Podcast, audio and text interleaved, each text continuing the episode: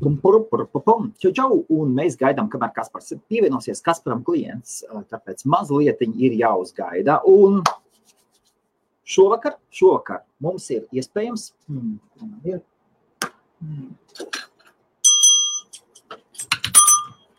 Šodien mums Kaspars Trūmiņš, Kaspars Trūmiņš no veikala Aikoteka Manchestera un varat sākt rakstīt savus jautājumus. Savus, savus jautājumus. Viss, kas jums ir par datoriem un minūtes piecas varat vēl paspēt aizskriet, uztaisīt tēju, kafiju, man arī kāja kafija uztaisīta, sasveicināsimies. Dzintars, čau dzintar, hei! Dzintaram, makāda bilde. Tādi čeki, jums taču ir meičas, viss kaut kas paprasiet, lai uztais jums fotogrāfijas. Urā, Helmuts, ieslēdz gaismu. Jā, ir. Čau, čau. Nauri, rītam, rīt man jābūt laikam sazvanīties. Ja. Un labvakar, labvakar, mēs varam sasveicināties. Tātad, kas notiek? Mēs gaidām, kamēr Kasparam Krūmiņam ir atnācis viens klients, un līdz ar to nu, biznesa paliek biznesa, un viņiem tātad Kasparam ir savs datorveikals, datorservis. Kaspars rakstīja piecas minūtes, un es būšu. Un tikmēr mēs varam sasveicināties. Ja jūs gribat kaut ko pareklamēt, vēlties kaut ko pareklamēt, piemēram, 10. maijā, 10. maijā piekdienā Londonā. Ir Lielbritānijas Latviešu tirdzniecības kamera, tas tāds klauns nosaukums. Tad vienīgā organizācija Lielbritānijā, kura taisa pasākumus mūsu latviešu uzņēmējiem regulārus pasākumus un ar domu, lai mēs augtu, nevis lai atgrieztos atpakaļ Latvijā, brauciet mājās un tādā tur, tur dažā atgriešanās, bet tieši, lai mēs šeit būtu vēl efektīvāki. Lielākā daļa ir mazi un vidēji uzņēmēji, gadās dažkārt atnāk kāds liels uzņēmējs, par cik ļoti ir interesanti, pozitīvi, un atkal tas viss ir pozitīviem cilvēkiem. Kuram nākošā reklāma gaidām, kamēr pieslēgsies Jānis Tribus Runcītis. Čau, Jāni, redzēju tevu, tavu video par, par nu, pagriezienu rādītājiem. Mhm.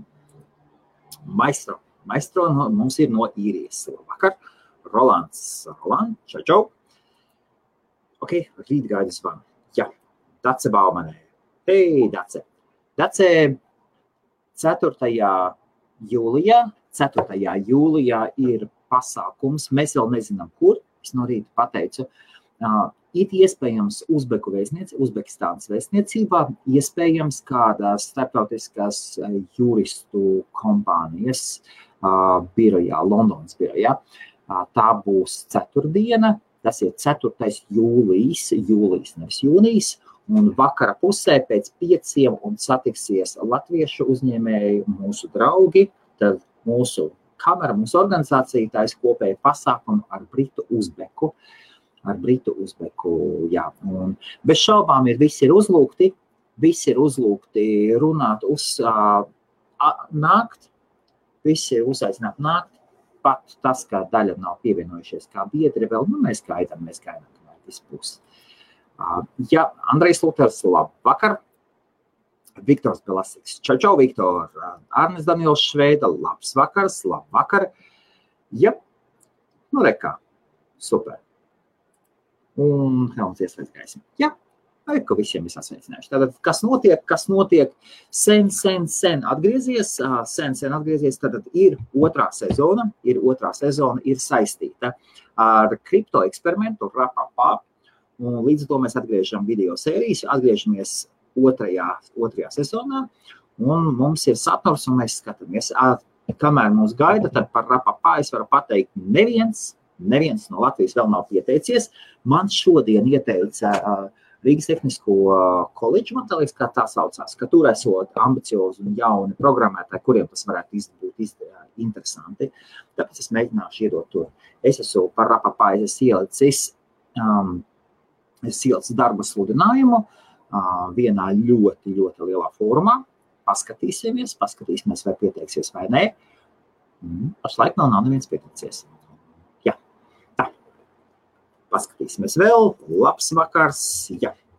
Atsakot, tas, kas notiek, mierīgi varat sākt rakstīt savus jautājumus, un savus jautājumus rakstiet Kasparam Krūmiņam. Un Kaspars Krūmiņš teica, minūtes trīs atpakaļ, viņš teica, piecas minūtes viņš būs tās Kasparam Krūmiņam. Kaspars Krūmiņš, mūsu Kalašņikovs, cilvēks baterija, durasels, kādas tikai iesaukas nav, viennozīmīgi viens no labākajiem Lielbritānijas latviešu datoru dzelžu ekspertiem. Tur, tur ir vispār bez jautājumiem. Cilvēks, kas caur savām rokām ir izglābis tūkstošiem datorus, kurš sadarbojas ar Manchesteras pašvaldību par datoru refurbishment, datortehnikas un bateriju refurbishment. Tas ir uh, utilizāciju. Tāpat viņš sadarbojas ar apdrošināšanas kompānijām, kuras uzticas viņa ekspertīzei, vai apdrošināšanu izmaksāt vai nē. Vai, savādākas sadarbības tas tikai viss norāda to, ka cilvēks zina, ko dara. Cilvēks zina, ko dara. Un šodien Kaspars atbildēs uz jūsu jautājumiem, kas vainas manam datoram. Droši aprakstiet pilnu problēmu, lai skaidrs, kas ir kas. Es nevaru saņemties savai otrajai sezonai. Nedaudz citas prioritātes. Jā, nu, kaut kā tā. Super. Un gaidām, gaidām, gaidām, gaidām, gaidām, kas par krūmiņu. Uzrakstiet, ja jūs esat Facebook, sakiet, kas par čop, čop, čop, čop, čop, 28 cilvēki gaida.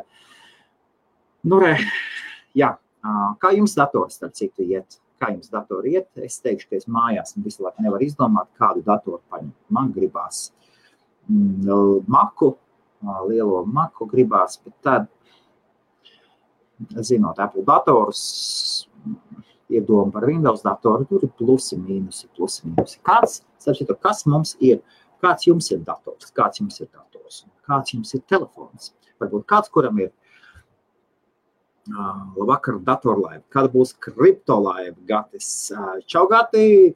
Varbūt rītā būs, varbūt nebūs. Skatīsimies, skatīsimies, redzēsim. Dzīvosim, redzēsim. Paskatīsimies, varbūt tad uztaisām balsojumu. Interesanti kāds tev ir. Vai mobilais, ko mēs, ko mēs balsosim pa mobilo telefonu? Jā. Kāds tev ir mobilais, mobilais telefons? Uzskatīsim. Telefons, telefons, telefons un Apple, Samsung. Kas mums ir top, top brandi? top mobile, mobile brands. Paskatīsimies top mobile brands, kas mums ir uh, Huawei, Huawei, LG. Paskatīsimies Samsung, Huawei, Kia. Kia, pam, pam, pam. No nu, labi, cits Android. Uztaisīsim Apple, iPhone, no iPhone, Samsung, Huawei, cits. Paskatīsimies, uzliksim. Ir paust, ej, kas pats nāk klāt, kas pats nāk klāt, kas pats nāk klāt, un tikmēr. Labvakar, labvakar visiem. Es ļoti atvainojos par aizķeršanos. Man bez piecām minūtēm, astoņos, es tikko taisīju, taisījos veikals, iet ienāca cilvēki. Viņam vajadzēja steidzam vajadzēja datoru, un es, nu, es nekādi, nu, es tik nevaru. Es centos, cik ātri var. Jā. Tā kā, nu, es, es ir atpakaļ, jā. Viss ir super. Tad LG telefons, pēc kas par ieteikumu nomainīju ābolu pret Huawei. Hmm. Un tad mums ir šeit uh, balsojums. Jūs varat sev uztaisīt balsojumu. Kāds jums ir mobilais telefons? iPhone vai tāds vai tāds? Jā, Jā Sony. Kas par? Sveicieni. Tūlīt, tūlīt, Tūlīt, tūlīt, tūlīt, tūlīt, tūlīt, tūlīt. Jā, un kamēr kas pats gatavojās, es pateikšu vienu lietu. Manchesterā, tie, kas ir Manchesterā, tie, kas ir Manchesterā, Čīriju Manchesterā, mēs, mēs, mēs kamera pasākumus taisīsim Manchesterā. Manchesterieši lūdzu rakstiet Dacei, Dace Tiltiņa, mūsu events, events manager, un sakiet, ka kad jūs gribat Manchesterā taisīt. Un tad viņam no izdomās, kur būs tie datumi, un, un tad skatīsimies, lai viss sakrīt un taisīsim. Mums taisīsim Manchesterā. Ok, Black Star. Oh, Black Star mafija, jā. Black Star nepaspēja. Jā, re, kur ir Edijs. Čau, Edij. Nu ko? No. Tā, nu re, kur ir. Nu ko, tātad šovakar kas, kas par šodien ir? Um, tradicionāli pirmdienas vakarā mums kādreiz bija datorlaiva, jā, par problēmām, par, par, par vēl visu kaut ko tam līdzīgu. Šos, šis tas varbūt par kaut kādām datortehnikām, vēl visādām citām lietām. Ja nu gadījumā kāds grib iegādāties datoru par kriptovalūtu, es varu ātri vien, ātri vien norganizēt. Un es nezinu, vai daudz ir datoru veikali, kas pieņem kriptovalūtas, bet uh, mans datoru veikals viens no tiem, kas to dara. Tā kā varat kontaktēties. Tu uzreiz to kripto pārdod vai pārvērt naudā vai kā? Nu, tas, ir, tas ir atkal tāds komerces noslēpums patreizajā momentā. Es par kripto iepērku dators un komplektējušās daļas. Ei. Man, man ļoti izdevīgi ir. Jo tas neskar nekādas Brexit, nekādas šitos te viņam ir cenas, saproties, un dotajā momentā visas manipulācijas ar nodokļiem, ar Brexit lietām, visas saprot, ka viņš ir atlikts un viss, bet tas jau nevain lietas būtība, viņš gadu beigā notiks, tad attiecīgi Lielbritānijai būs ievadmuitas un visādas tādas lietas, jā, kas nav saistīts ar, bet kriptovalūta, kriptovalūta, tur ir pilnīgi, pilnīgi bez, bez, bez robežām, bez bremzēm, jā, līdz ar to. Kā, teicu, kā mēs vienmēr esam uh, klausījušies, skatījušies un teikuši, ka kriptovalūta tā tomēr ir tehnoloģija, tā ir nākotne, agrāk vai vēlāk. Viņa būs vairāk vai mazāk. Jā, kādā jau, veidā. jau, jau ir. Jau ir. Nu, ir, nē, nu ir, bet nu, cilvēki taču ne visi ir spējīgi pie visa jaunā uh, pielāgoties. Atcerieties, ka vēsturiski tīri tad, kad parādījās teflona pāns pagājušā gadsimta kaut kādos tur gados, ja, tad uh, arī maisaimniecis bļā un gāja ielās un teica, mums nevajag tādas pāns, atstājiet mūsu varu un čugunu pāns un, un misiņu un kādas tur vēl. Mēs nelietosim, viņas ir kaitīgas, viņas tur ir tādas, viņas ir šitādas. Kā redz, tagad um, ikdienas dzīve nemaz nevar sastāvēt, ja tev virtuvē nav kāda teflona izstrādājums, nu, ar teflona pārklājumu. Ļoti reti, kurā Jā. mājā viņš nav. Nu, tā kā viss ir baigi vienkārši. Paskaties, kas par kāds balsojums. Redzi? Neredzu Kāds, kāds, pagaidām. kāds tev ir mobilais telefons? Man nav, iPhones. man nav mobilais telefons. Tev nav, ak, tu nabadzīņš. Nu, Tad iPhone 5, 5 iPhone, 5 Samsung, 3 Huawei, cits Android 3 nobalsojuši kopā. Nedaudz nemaz 16 cilvēki skatās 48. Ir ok. Nu, tas ir normāli, jā, priekš Jā. mūsu auditorijas. Jā. Nu, kas tur mums ir ar, ir kaut kādiem... Tu, tu, esi, tu esi izdomājis, ko desmitajā vedīs, kāds dators uz pārdošanu? Uh, es noteikti izdomāšu tad, kad es dabūšu pēdējos. Nu, man tā visu laiku mainās. Es tā nevaru pat uz doto momentu, es to nevaru pateikt, uh, kas, kas varētu būt, jo uh, pats saprotu, viss nāk un iet, un tikko, tikko es vienu vien notirgoju, kas bija baigi tāds, nu, jā, simpātisks, mazs apaļš. Un, un, un, un, un. Nu, Kas, kas tas bija? Kas tas bija? Kas no tiem foršiem desktopiņiem ar i7 bija? Tu teici, ka Uh, vesel... nav pat reizes, tie bija, tie bija Dell, Dell desktop mazie. Nu, tās ir tādiem maziem ofisiem, mobilām darba stacijām, ja viņi strādā no 12 voltiem, ja līdz ar to viņu piesauc mašīnā. Wow, super. Jā, un tāpat, un tāpat, laikā viņam ir piln, pilnvērtīgs pilnais uh, procesors, kur tu vari mainīt. Jā. Ja? Vienkārši tas ir tāds S, uh, SFF saucās, Small From Factor.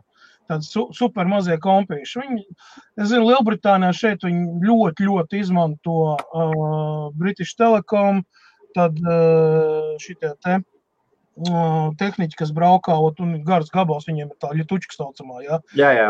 tā visa datu bāze, viss tā tā. Viņš maz vietiņu aizņem, viss, bet viņš ir jaudīgs. Tur ir 16 gigabaita atmiņa iekšā, tur SSD disks 512 gigabaita. Nu, tāds, nu, tāda normāla darba stācija, bet miniatūrā, saproti. Nu, viņi netērē daudz enerģijas. Tur, tur ir 6, 7 un 8 paudzes procesori tur atkarībā no modeļa.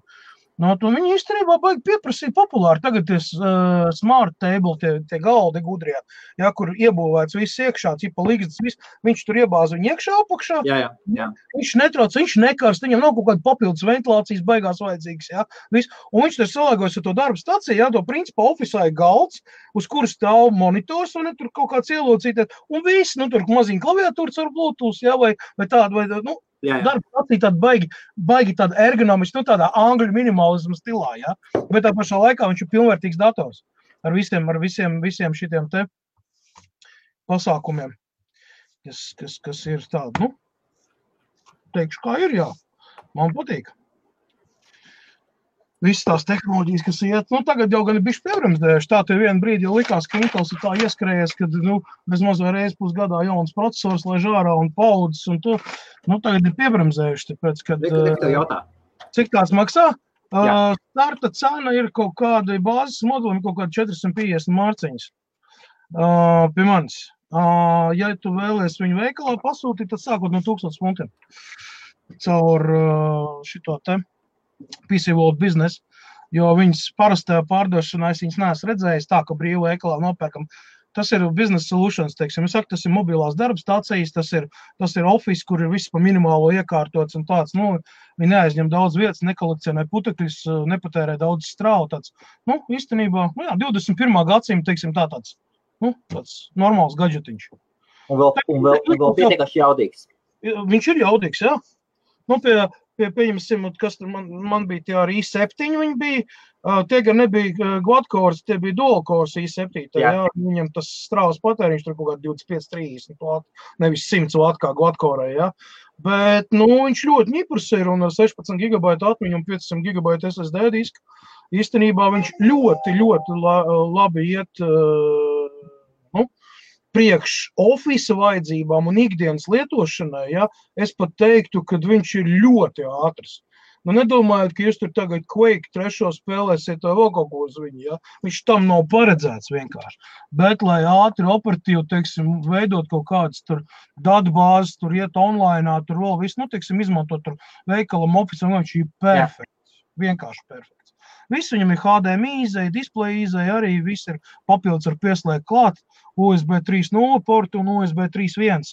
Un vienam no modeliem pat bija Type-C iekšā, Thunderbolts. Tas nozīmē, ka tā arī jau video karto pieslēgt klāt.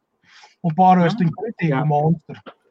Tā kā, nu, tehnoloģijas iet uz priekšu, un, un, un es arī cenšos uh, iet līdzi un, un, un skatīties. Es nebiju cerējis, ka viņi tik ātri aizies. Es biju uh, Ja mēs Paņem... bijām runājuši, ka, ka būs pie mums. Nu, jā, nu es biju paņēmis jā. septiņas gabalus, visu, un viņi praktiski divās vai trijās dienās aizlidoja. Es, nepas, es nepaspēju pat nekur ielikt, tur, tur, tur tik, cik pagrozīja, parādīja, un viss aiziet. Tur man bija.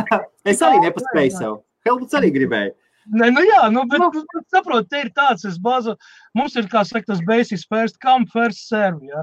Es jā. nevaru visiem nodrošināt, tāpēc, ka, nu, lai kā tur nebūtu, man viņi nav bezizmēri, jā, viss ne storage, ne arī, ne arī stoks, līdz ar to, nu, tie, kas, tie, kas vilcinās un tie, kas uh, gaida labākus laikus, ja tie parasti neko nedabū. Nu, tas ir uz sitienu. Es, piemēram, izdomāšu tagad pazīkašu realizēt vienu datoru. Nu, 15 minūtes viņš aizies. A, tas, ka man pēc tam rakstu, tur jau es arī gribētu, tur vēl, nu, pagaidu, man pēc divām nedēļām tur alciņi būs. Ar, nu, piedodiet, draugi, mīļie. Te ir, te ir viss ir baigi vienkārši. Kurš pirmais, kurš pirmais ieskaita uzreiz ir momentālais. Tā, kas par tevi ir jautājums? Jā. Esmu jauns mācības meklējums, domāju par fanu kļūdām. Cik, fan, cik vienkārši spējas līdzīgas liekas. Uh, īstenībā ir tā, ka uh, uz mācību platēm nu, viņiem ir limitēts tas uh, pieslēgums, tie jaudu, ko tu vari slēgt klāt. Īstenībā katram mācību plats ražotājam ir, ir savu parametru. Nu, pirms tu pēc mācību plata aizies uz ražotāju mājaslapu, palas specifikācija, tur ir norādīts, cik ventilators viņš uztur un kāda ir jauda ventilatoriem, ko tu drīkst slēgt klāt. Jo arī pašu ventilatoru mēdz būt dažādi. Jaudīgāk, mazāk jaudīgi. Tas tur patērē 1 ampēru, 2 ampērus, 3 ampērus vai ne. Tur kaut kādi super uber krūtie, tie, tie var vēl vairāk patērēt. Ūdens dzēs dzinējs viennozīmīgi patērēs vairāk nekā parasts ventilators, jo viņam slodzi lielāka. Ūdens tomēr ir smagāks pa gaisu lai kā tur nebūtu, un viņam vēl tāds neliels spiediens ir jārada, lai notiek cirkulācija. Līdz ar to tur jaudas patēriņš būs lielāks. Parasti uz mācības platēm jau defaultā, normālā mācības platē mēs nerunāsim par kaut kādu Ķīnas aftermarket, ja tur lēto galvu, bet nu, daudz maz sakarīgām, normālām tur MSI platēm vai, vai ASUS platēm, viņiem nāk divi, trīs, pat četri uh, konektori priekš ventilatoriem. Tā skaitā vismaz divi ir priekš CPU tieši. Ja? Tieši tādiem nolūkiem, ja jūs domājat, taisīt kaut kādu hibrīdu sistēmu vai, vai pieņemsim super jaudīgi, tad uh, viņam ir paredzēts divas līgas vismaz. Citiem pat trīs ir, tas ir, kā saka, jāskatās. Nu, uz vienas līgstas slēgt klāt vairākus ventilatorus es tomēr neieteiktu, jo tie ir mazjaudas izējas tie pini četri, nu, priekš, priekš, kas tiek regulēti caur BIOS. Ja, tātad BIOS tiešā veidā piedalās šo ventilatoru regulēšanā. To var iestādīt manuāli vai automātiskā režīmā. Tur uh, kontrolēs, tas sauc KBC kontrolēs, ir keyboard controller. Uh, vai multi, multifunkcionāli, multikontrolleri, tā viņš vispār skatās pareizi. Uh, kas, kas kontrolē, viņam ir, kā saka, temperatūras sensori apkārt, viņi kāda astoņi ir uz plats, un tad balstoties uz tās informācijas, viņš attiecīgi iestāda katru ventilātoru uh, to apgriezienu skaitu. Uh, jā, un nu, likt kopā uz vienas līgas tur divus, trīs ventilators, tas nav prāta darbs. Sāksim ar to, ka katram ir savu indukciju, savu pretestību un vēl visu. Pat ja tu lietas pilnīgi trīs vienādas, viņi savstarpēji tur nu, konfliktēs un pieņemsim, uh, multikontrolieris nespēs nokontrolēt viņus. Tāpēc, ka tur ir dažādi parametri. Nu, pat pilnīgi vienādu ventilatoru viņi var griezties ar dažādiem ātrumiem. Nu, es saprotu, ka ražotājs raksta ventilatoram, ka viņam ir 5500 apgriezieni, bet ticiet man, ja jūs pat mēģināsiet pārbaudīt identiskus ventilatorus, paņemot no vienas partijas, vienam ventilatoram būs 5555 apgriezieni, vienam varbūt 5575, a vienam varbūt 5490 apgriezieni.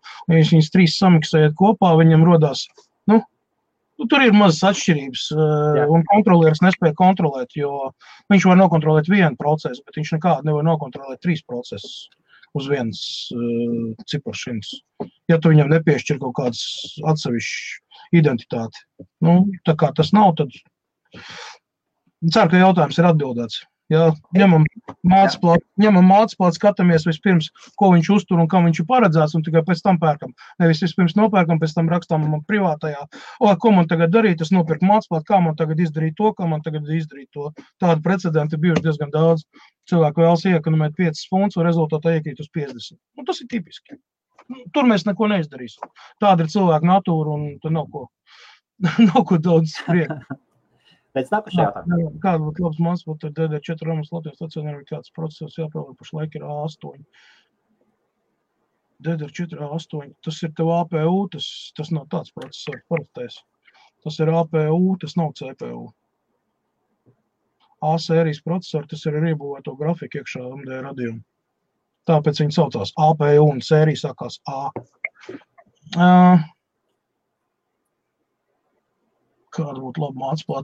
Nu, īstenībā es skatītos Edgars viennozīmīgi asus mācību virzienā, vai vidējo rangu. Viennozīmīgi. Tur nekāda problēma vispār nebūs ar viņiem. MSI,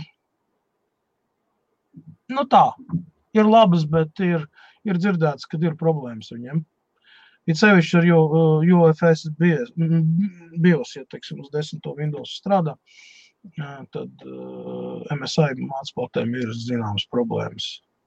Asus it kā ir izlabojis to, neesmu tagad dzirdējis neko jaunu tādu, ka būtu, bet, nu, Viss notiek ar salīdzinošanu. Nav tāds uh, viennozīmīgs recepts. Ja? Vot, Kaspars tagad pateica, to jāpērk šitais, viss tas ir labākais. Nu, nav tā, draugi, mīļie. Īstenībā katrs skatās pēc savām budžeta spējām un arī uh, arī pēc tā, kas ir pieejams tirgu par saprātīgām cenām. Ja? Jo cenas, diemžēl, lēkā un ļoti spēcīgi lēkā. Mēs nevienreiz vien to esam pieredzējuši un piedzīvojuši, ja? kad nedēļas laikā cena uzlec augšā un pēc tam nokrīt zemē. Tāpat gluži kā kriptovalūtā. Ja? Atcerieties, kā bija ar video kartēm. Tur Jā. katru dienu modies un nesaprāt, kas notiek. ir tāds jauns rekords, jauns rekords, un pēc tam, kad tas viss ažiotāžs beidzās, tad tagad bez mazliet met pa kapekām pakaļ un neviens neņem, saprot. Nu, uh -huh. Ja? Nu, nu, mā, grafiskā karta no 400 mārciņām nokritās uz 130 mārciņām, un tagad pa 130 mārciņām viņas neņem. Ap pirms tam pa 400 dabūt nevarēja. Nu, tā kā, tā kā nu, šobrīd, šobrīd ir tā, ka, nu, draugi, mīļie, ņemat un salīdzināt. Ir salīdzinoši vienkārši ievadiet Google vienu, otru, trešo, paskatieties ražotāju, salīdziniet. Nu, palasiet vienkārši. Nu, tādas elementāras lietas jau var apskatīties, un ir ļoti daudz uh, informācijas pieejams. Tagad ir sevišķi uh, mūsdienu, mūsdienu laikmetā. Tas nav kā gads desmit atpakaļ informācija bija ar sērkociņas veids jāmeklē. Ja? Tad tagad, tagad ir māte Google praktiski katrs, un vispār mums ir tik daudz tik daudz fórumu, kur viss ir apspriests jau. Nu, lai ko tu nepaceltu kādu jautājumu, tu vari atrast vismaz 10, 15 atbildes jau, jau internetā, jau, ja, kur ir cilvēki jau to tēmu aprunājuši. Tāpēc, nu, patērējiet 5 minūtes un, un tiekat skaidrībā. Nav tāpēc, nav tāpēc jā, jājautā un, un, un nedomājiet, ka es te tāds superzinošais guru tagad jums atrisināšu visas problēmas, un jūs tagad nu, varēsiet iet tādās un teikt, jā, un Kaspars ieteica, un visi, ja Kaspars tā pateica, tad tā jābūt. Nu, nē, nē. es varu tikai ieteikt. Kas, Kaspars, šis, šis ir atbildēts, jā? Protams. Jā. Ok, tev šāds jautājums no Kristapā. Beriet jautājums, lai nāk Kalašņikovs. Kalašņikovs ir mazliet uh, ierūsējis. Paskatīsimies, kas mums notiek, kamēr klies. Mēs pacelsim, paskatīsimies. Un viņu vajag iekustināt ar jautājumiem. Tad iPhone, ej, iPhone atpaliek, Samsung liek iekšā. Noreikā. Super. Uh, labi, tad es domāju šo te, nu, lai, lai pols iet. Ko kas par? Nākošais jautājums. Uh, nē, šis nav, šis te, redziet. Kāda ir jūsu attieksme pret Linux? Kāda attieksme? Īstenībā es domāju tā, ka parastam mirstīgiem lietotājiem Linux ir pārāk sarežģīts un nevajadzīgs. Manā uztverē. Linux ir vairāk paredzēts izstrādātājiem, pieņemsim, tur visādiem, visādiem specifiskiem projektiem, vēl visādām citām lietām. Um, Es teiktu, tā, ka lielākā daļa arī šeit, patreiz 57 cilvēki, kas skatās, es domāju, ka nu, labi, ja desmit no viņiem būs saskārušies ar Linux.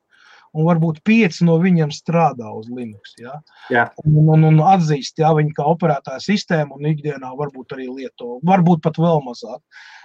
Tas nenozīmē, ka Linux ir slikts vai nē. nē man pašam uh, pašam ir Linux distributīvi vairāk e, dažni dažādi, kur attiecīgi katram, katram kaut kādam uzdevumam man ir, kā saka, savs borička, kur es palaižu no USB flashkas vai no, vai no SSD diska, kad man ir nepieciešams jau veids, veids lietas, bet tā, ka pieņemsim, man stāvēt Linux pastāvīgi un es viņu lietot, nē, tādiem žēl nav, jo man darba specifika pieprasa to, ka man ir jābūt Windowsam, jo ir ļoti daudz lietas, ko es nu, nevaru programmistiski izdarīt ar Linux, jo vienkārši neeksistē programmu nodrošinājums, vai arī, pieņemsim, dzelži neuztur uh, Linux vidi. Tas nenozīmē, ka viņš nevar strādāt. Vienkārši priekš viņa nav izstrādāta ne driveri, neko, jo uh, šie dzelži viņi ir paredzēti tikai Windows vidē. Tas ir saistīts ar datoru remontu un vispār. Vai pat laikā es saku, ļoti daudz, man ir USB flashs, dažādas uz Linux distributīvu bāzes. Ja, tur dažādi uzdevumi tiek veikti, kad vajag atjaunināt kaut ko vai, vai, vai paskatīties. Bet, nu, jā, es uzskatu, ka uh, Linux tas ir vairāk izstrādāt. Un taču arī Helmut nelieto ikdienā Linux pareizi. Nē, nē. Nu, kaut ko specifisku vajag, jā, tad jā. Nu, tādā ziņā ābolu faniem, tur tie, kas lieto ābolus, jā, viņi jau, viņi jau principā ir tajā Linux vidē. Nu, ja tā pa lielam ņemot, jo kas, kas gan ir, kas gan ir uh, Apple, Apple software. Ja, tas ir principā Linux kernels un aplipināts ar, ar soft, ko ir izstrādājuši Apple inženieri. Ja. Nu, principā, viņš ir Linux, lai kā tur nebūtu. Nu, apakšā viņa ir Ubuntu stāv. Nu, tā kā tā, kā tā ejam tālāk. Okay. Un labi, šāds. šobrīd 7 gadīgi gigabaita Latvijas 3 fonu un šobrīd uz tām trikdām pieslēgt pēc viens punkts, kā strādā Ļukina manī, tikai jautājums, cik ilgo strādās.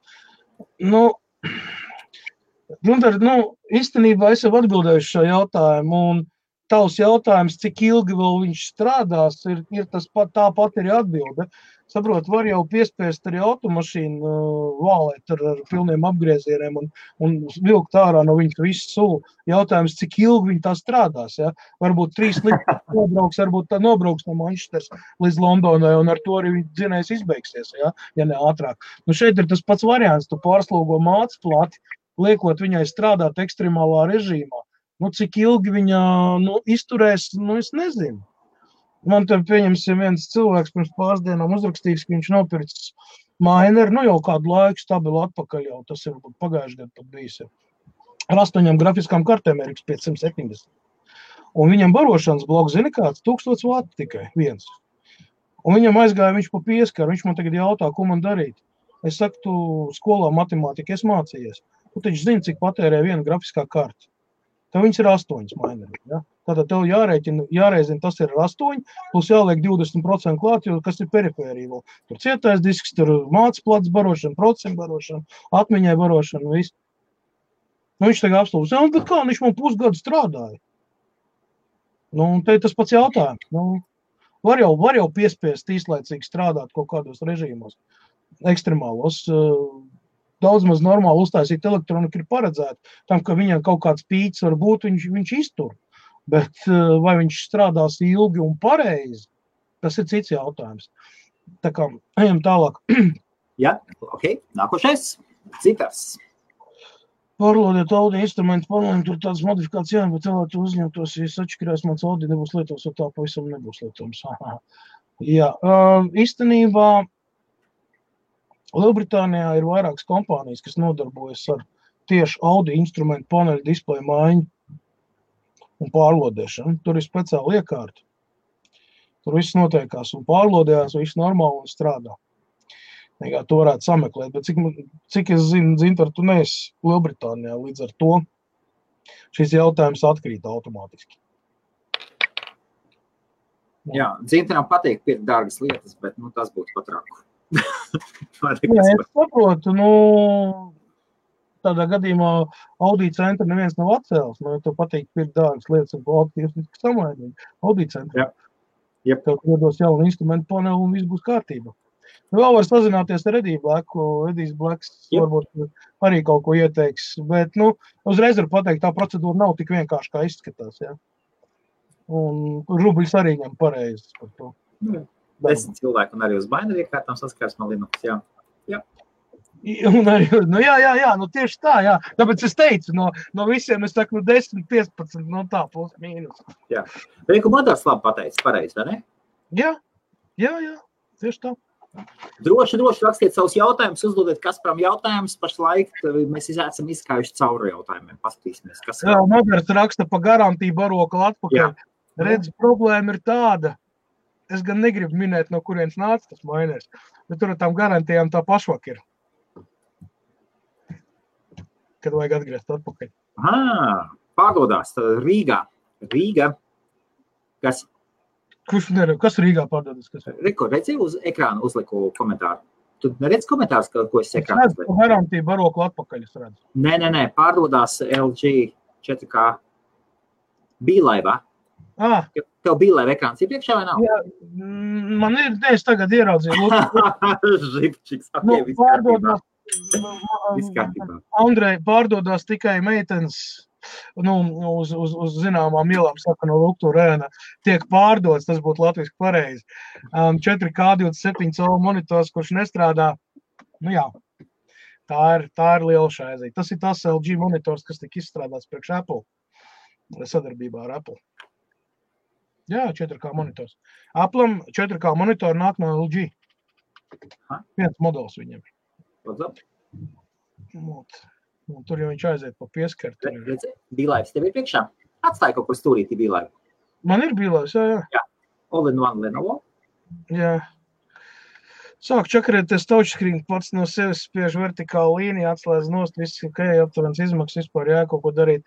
Uh, noteikti nē, nevajag daudzīt aparātu un, un nevajag sist pa kantu, viņam ir vienkārši atsists uh, skārienu jutīgais displejs, viņš sastāv no trijām daļām. Viņš tā kā salīmēties stikliņš. Viņam ir tie, tie matiņi iekšā, tie sensori, kas jūtīgi, viņu tā kā, un galā viņam ir divi Bluetooth dačiki. Kā strādā šie tas visi skārienjūtīgie IPS lielie. Nu, Alim, man tas ir viss vienā. Jā, jā. 22, 24 colu. Nu, lūk, un tajā brīdī, kad viņš pa, pa viņu tiek uzsists, teiksim, pa stūri, vai viņš ir apgāzts bijis, viņam nu, malā tur tie dačiki, viņi ir noteiktā leņķī un noteikti attālumā. Viņi mazliet izmaina savu, savu pozīciju, un tad viņi sāk gļukot. Tu viņš jūtība mainās, saprot, jūtīgāks jau cilvēkiem, ja, tāda ķermeņa pretestība, ja, pirksta pretestība, ja, ir dažāda. Katram cilvēkam ir daž, dažādi, viņi savādāk mazliet. Nu, un tā kā tā kā stārienu jūtīgie, viņi ir uztaisīti pēc universāla principa. Viņi ir apmēram plus mīnus ietaisīti tā, lai lielākā daļa cilvēku bez problēmām varētu vispār lietot. Protams, kad uzstādījumos to var to jūtīgumu un visu var uh, uzstādīt, jā, pats. Jā. Papildus, ja? Bet defaultā tā ir. Nu, un pēc tādiem kritieniem, sitieniem vai, vai, vai uzsitieniem, kad iziet no ierīces, viņam pazūd jūtība. Un tad viņš sāk taisīt tāds brīnums. Un otrs, otrs faktors, kas ir, ja viņš ir kritis, pieņems, nu, kādreiz apgāzies, tur, nezinu, kaķis gājis garām apgāzes vai paši tur aizķērušies, nogāzuši zemē. Viņam uzsit, uzsitot pa malu, viņam atlīmējās, viņam pārplīst iekšā kāds, nu, tās līnijas, kāds no matiņiem, un tajā momentā viņš to līniju sāk pats zīmēt. Viņam kontakts parādās, pazūd parādās. Jā, jā. Tas parādās tādos tā kā punktiņos, viņš it kā pats ar sevi spēlējās. Tas nav remontējams. Un šādu te touchscreen nomaiņa parasti līdz, līdzinās līdzvērtīgi visu displeju maiņai, tāpēc, kad viņš ir salīmēts kopā ar displeju kā viens vesels gabals, lai tur nenokļūtu putekļi iekšā, un vēl vis citiem pat tur ir vakums iekšā vēl. Ja, lai, lai, nu, tur īpaši tur kristāla dzīves materiālu dabūt. Ja, jo pats ekrāns viņam ir stipri matēts, ja viņš ir tāds ļoti kontrastains, un tas uh, touchscreen, tas skārienu jūtīgais, viņš tā kā izlīdzina to. Nu, tur ir dažādas manipulācijas un dažādas uh, versijas, uh, kā taist tos displejus, jo katra kompānija izmanto kaut kādu savu tehnoloģiju. Teiksim, Sony bija X-Black, uh, Lenovo viņiem bija kaut kāds tur arī savs nosaukums un, un tā tālāk. Nu, neiedziļinosies. Uh, displeju tos, bet fakts kā tāds viņš ir jāmaina un izmaksas parasti līdzinās normāli lietot all-in-one strādājošu vērtībā. Tas ir apmēram, nu, Lielbritānijā tas ir kaut kā 250, 300 mārciņas. Okay. Tā. Kā. Tā. Uh, saka, ka man nav īsti parasta pārlodēšana. Ok, audio centrs to nenolieto. Ok, Edgars Raks.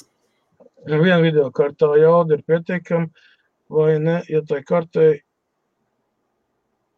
ir vai, vai vajadzīgs un pārējām visām vienkārši pateikt pietiek. Edgar, es saprotu, to interesanti es uzrakstījis. Parasti ar 500 vatu barošanu, nu, vidējas klases video karti, jā, to kaut kādu RX 570 parastā vai, vai, vai 470 vai, vai Tāpat 584 gigabaiti ir kaut kāda gaming edition, parastā tur gigabaiti vai, vai asus. Viņas patērē kaut kur, nu, 200. 240 vāts, 90 vāts, 250. Nu, ja tā ir, ja tu esi ielicis iekšā 10, 80, jā, viņi patērē 375 vāts, tad tā kā 500 tā kā būtu tā kā bišķi pa maz.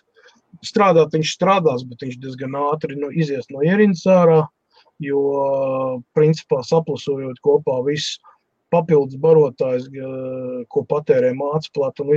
Mācīplāta patērē vidēji kaut kāda 60, 70 vāti. Nu, ja to perifērijā tur salikt, nezinu, 5 ventilātori, tad pierēķina katrs te patērē kaut kādu 5 līdz 15 vāti, tad sasumējot kopā, tur tā ar knapi ar naga galiem pietiek 500.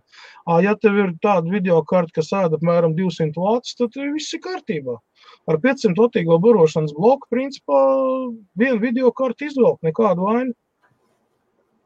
Tu jau neesi norādījis, kādu video karti un kāda tev sistēma. Varbūt, ka tev ir Glatcore i7, tur ir ūdens dzesi un, un, un 1080 jēja, tad tev viennozīmīgi tas barošanas bloks drīz izskries debesīs. Viņš vienkārši nespēs izdzīvot ilgi. Nu, es nezinu, es pieļauju, nu, mēnešus, divus, varbūt trīs. Nu, arī no ražotāja atkarīgs. tur kaut kāds aftermarket ķīnietis, tur pēc nedēļas jau laidiet mani nomirt. Nu jā, pārsālu, un tie, kas komplektē, tie jau arī saprot. Ja viņi liek 500 iekšā, tad video karta, ja viņi iekonomē uz barokli.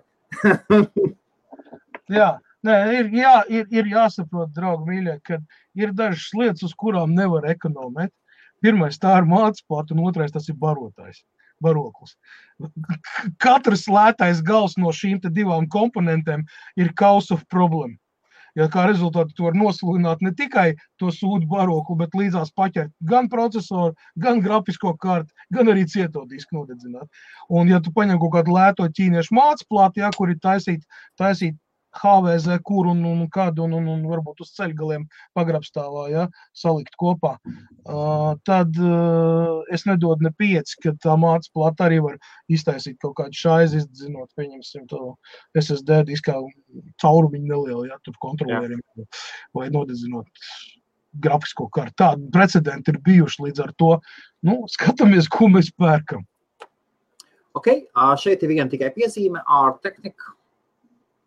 Un tas arī uz doto mirkli. Rakstat nākošos jautājumus. Jā, jā, jā, jā. jā. Tā paskatieties, kas mums ir ar balsojumu. Ar balsojumu mums ir sekojuša situācija. iPhone, ej, iPhone ir izlīdzinājušies. Rekā, 10 iPhone, 9 Samsungi. Kas var? Nē, Ko tu teiksi? Īstenībā neko, neko tādu lielu, kaut kur īpašu varētu teikt. Katrs, katrs uh, izvēlās to, ko viņš grib un ko vajag. Jā. Nu, ja mēs, ja mēs visiem jau patiktos, kad es atkal iesaistītos ābolu karā un, un, un atkal mēs te sāktu sprediķot par to, cik iPhone ir slikts vai labs, nu, es iemetīšu kārtīgi akmentiņu dārziņā Samsungam. Viņi ar savu fold jauno ir tā izgāzušies, ka maz neliekās. Un, un, un tīklā ir nopludināts jaunā Apple tehniskās uh, iezīmes, nu, tiks, uh, rasējums un vispārējais. Jā, jā, jā. Un es varu pateikt, ka viņam aizmugurē trīs kameras būs. Un, un, un viņš ir tik debīli uztaisīts, es atvainojos par izteicienu. Ja? Šodien, šodien skatījos, tieši bija džeki paņēmuši pēc tiem rasējiem, uz, uzmodelējuši 3D modeli. Nu, virtuālo, ja? kāds viņš izskatīsies nu, pēc tiem rasējumiem.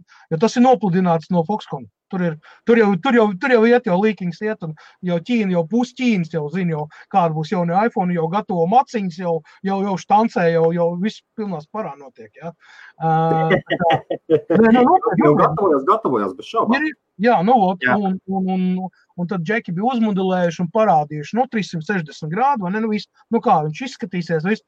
Nu, es tev teikšu tā, ka Timam Kukam, acīm redzot, ir jāatlaiž visi dizaineri, tāpēc, ka viņi jau trešo gadu neko jaunu izdomāt nevar. Tas, ka viņi ir trīs kameras iemetuši iekšā, vai ne, un uztaisījuši vēl debilāku to aizmuguri, tādu, tā kā, tādu, zin, tā kā furunkuls, zin, kā augoni, tāds furunkuls, tāds trīs, trīsgalvainais furunkuls aizmugurē ar trijām kamerām. Viss, nekas vairāk nav. Uh, Tur bija sabīdīts kopā ar, jaun, ar pēdējiem iPhone'iem ar to, viņš viens pret vienu pēc izmēriem sakrīt. Tā kā tur nekādas ģeniālās uh, īpatnības un kaut kādas super, super jauninājums, ja, ar kaut kādiem tur mm, diez vai draugi mīļie negaidiet. Tā kā uz doto momentu tirgu ir tāds, tāds panīkums. Samsungs izgāzās ar savu foldu, ja tur burtiski otrajā dienā displejs sāk dalīties reizinātājos, tas, kurš locāmais. Tur viens noņēma plēvīt nost, to nedrīkstēja ņemt. Un čaurāsmu un visiem, kam devu, devu testu, tur ir vispār, nu, pilns. Pilns internets ir gan ar video, gan ar aprakstiem. Jā. Un Samsungs fiks, fiks atsauc, un, un arī uh, fixit.com uh, ir tāds liels saits, kur Džeki bija paņēmuši to foldu, ja, viņi teardown, nu, ķipa izjaut, lai parādītu tehnoloģiju un iespējami vājās vietas. Tad Samsungs palūdz viņiem izņemt to video ārā. Tā Viņa norādīja uz vājām vietām, pateica, ka Jā, jā. viņš nevarēja strādāt, tāpēc kā, un tur bija sarakstīts precīzi. A, tur ir inženieri, saprot, viņi, viņi katru jaunu gadžetu, viņi jau cārā, viņi skatās tehnoloģiju, stāsta par viņu, un arī pasaka vājās vietas, kur, kur varbūt konstruktors kļūdījis, kur ražotājs iekonomējis, lai tur vēl kaut ko. Viņam kļuva interesanti, saprot. Un galvenais jau tas, ka viņi to telefonu dabūja nevis no Samsung patiešo, bet caur trešajām rokām. Un līdz ar to Samsungam nekādas pretenzijas nav, viņiem nav līguma ar viņiem. Saprot? Un, un, nu, nu, viņi paklausīja, viņi izņēma ārā, bet viņi pateica tā, tik līdz jūs tiksiet galā ar problēmu, tik līdz jūs viņu laidosiet pārdošanā, mēs ieliksim viņu atpakaļ, un tad vēl vienu telefonu mēs izliksim un salīdzināsim, ko jūs esat izlabojuši. Jā, jā, jā, fixit.com viņa krūtais resurs īstenībā. Viņi jebko, viņi tur daisa un putekļus sūcēs jau cārā. Tad tur vēl kaut ko, vēl kaut ko sākot no kafiju vārkām vispār. Viņi stāsta, kas tur ir iekšā, no kādiem materiāliem, ko tur varēja uzlabot, ko, ko ražotājs. Nu, tāds interesants, Jā. teiksim, tehnoloģiskiem cilvēkiem, kā man, un vēl daudziem citiem, jā, jo viņiem kaut kādi 11 miljoni sekotāji. Tā kā tur ir normāli. Jā, jā, jā. jā. Paskaties, kas par kādu šeit sērijā komentāriem. Jānis Zemes, Huawei P3 Pro ir perfekts. Eko P30 Pro. ā, P20 Pro arī labi griežās. Nākošais būs 4 Huawei kameras. īstenībā- P20 laba kamera. P20 un P30 ir labi telefoni, bet ir viena problēma. Huawei saucamajiem telefoniem. Es nelamājos rūpīgi. Cenšos. Jā, šitais te saucamais ir. Liels problēmas viņiem ir, tā to Huawei uh, Amerikas nodaļas to gal, galveno taču paņēma ciet.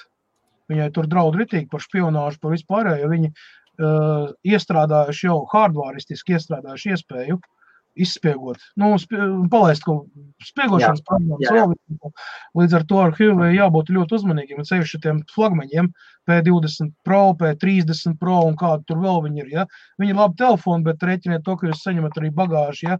kad uh, šķībais brālis no saules ielais jūs skatās un kaut ko, kaut ko vāc, kaut kādu informāciju, vēl kaut ko. Tā kā, tā kā kaut kā tā. No, lasi, lasi. Tev šis jautājums būs labs. Pagaid, čo gunti. Pagaid, Samsung Note 9 nekādu vainu.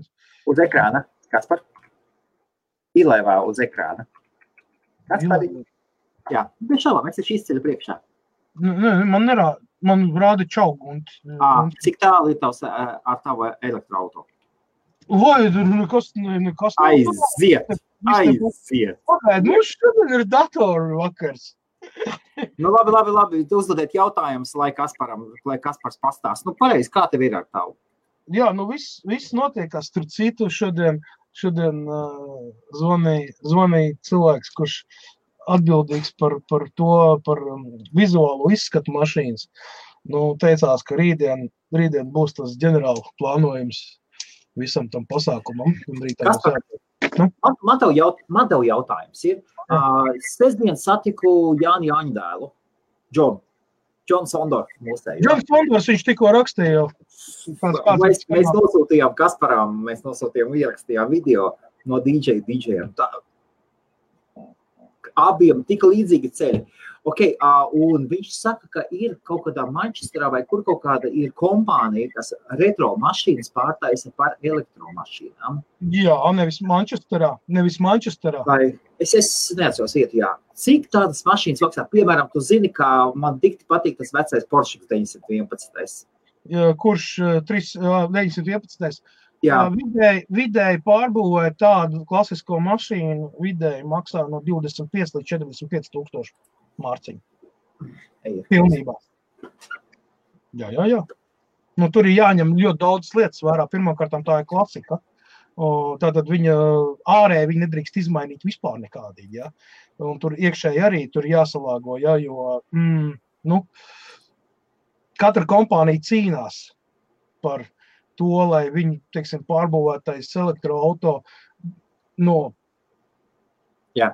Malas, pieņemsim, pieejot klāt, neatšķirās no oriģināla. Saproti? Tur ir tā sāls. Nav jau problēma iemest tur samest kopā un es bet uztaisīt tā, it kā tas būtu izgatavots tad. Ja? Nu, tā viss nostrādāt. Tas prasa ļoti daudz laika un ļoti daudz līdzekļu. Cilvēku stundu laika tas prasa ļoti daudz. Un kas ir visdārgākais apmaksājums? Protams, ka cilvēku darbs. Ja tu pavadi pie šī auto 3 līdz 4 mēnešus, nu, tu nevari paprasīt tur tūkstotis māciņas par darbu. Saproti? Nu, tas, ir, tas ir viens no tiem aspektiem. Plus piedāvām uh, pārbūvēt un salāgot visu. Katram auto būs ļoti individuāla uh, tā cena un pieeja, jo neba jau neeksistē uh, kaut kādi kiti kom komplekti, vai ne, kurus tu vienkārši kā konstruktori lasi kopā un viss aiziet. Uh, ir daži pieejami evvest.com, pieņemsim, piedāvā klasiskiem auto kitus, bet uh, tie kiti, tas ir tāds unificēts standarts. Nu, no sērijas, kas dara visam, nedara nekam. Tev, ja tev nav taisnas rokas un, un pareizs domāšana, tad arī tas kits tev neies virsū. Ja? Viņam ir priekš Porsche 911, viņam ir priekš 956 Porsche, tad viņam ir priekš Volkswagen Beetle un tur vēl daž, dažas klasiskās mašīnas, kas iet 50, 60, 70 gadi. Ja?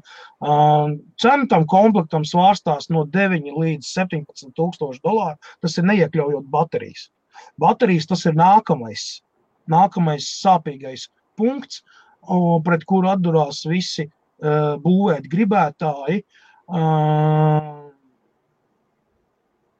tas, kas ir pieejams tirgu, kvalitatīvs, ir ļoti dārgs. Jā. Ņemt kaut kādus mēslus, katrs uz sevi tur, kā saka, paļaujās, cik var.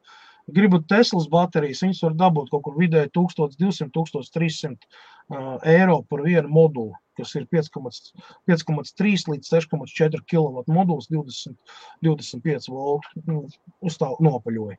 Cik tādu moduļu vajadzīgi? Nu, ja tu gribi, pieņemsim, kaut vai Nu, kaut 200 kādu ar kilometrus. masiņu 200 km nobraukt, tātad tev vajag minimums kaut kādi 38, 42 kW. Ja? Tad, ja viens moduls ir 5,3 kW, tad pieliekam kalkulatoru, nu, plus mīnus tev vajadzīgi 8 moduļi. Nu, tad 1200 reizinām ar 8 mēs dabūjam to, cik Nu, izmaksā 4000. baterijas. Plus klāt kabeļi, kur metrā kabelis maksā apmēram 260 mārciņas. Speciālais bateriju kabelis. Jā. Ja? Tas nav lēts, viņš tur ir 1000 ampēru vai 700 ampēru atkarībā no tā, ko tu gribi. Un viņš jāpavalk pa mašīnu, tur viss tie šahtas un gofras un vēl viss kaut kas, kas gluži nederēs no. Kaspar, jautājums. Jautājums. Varbūt var baterijas pirkt patiešām no Londonas autobusiem. Jā, jūs varat nopirkt no Londonas autobusiem patiešām. Es pat jums varu parādīt, kādas nāk hibrīda autobusos baterijas iekšā. Man ir prototypa baterijas, tādas viņas izskatās. 8 amperstundu, 200 amperu izlādes strāvas doto brīdi. Tie nāk no prototipiem, autobusu prototipiem hibrīda. Jā. Hibrīda un elektro. Man viņas te ir daudz un diktas taisa elektrovelospēdas un elektromoču uz šitām baterijām. Ja kādam interesē, var pieteikties. Ok, uh, labi. Uh, labi, ejam. Šāds jautājums no Māra. Jums ir jautājumus butterfly klaviatūras problēmām, vai keyboard cover ir izcinājums, vai tomēr labāk tāds nelietot, ņemot vērā, ka aiztur gaisa plūsmu. Uh, Māri, uh, pateikšu tā, ka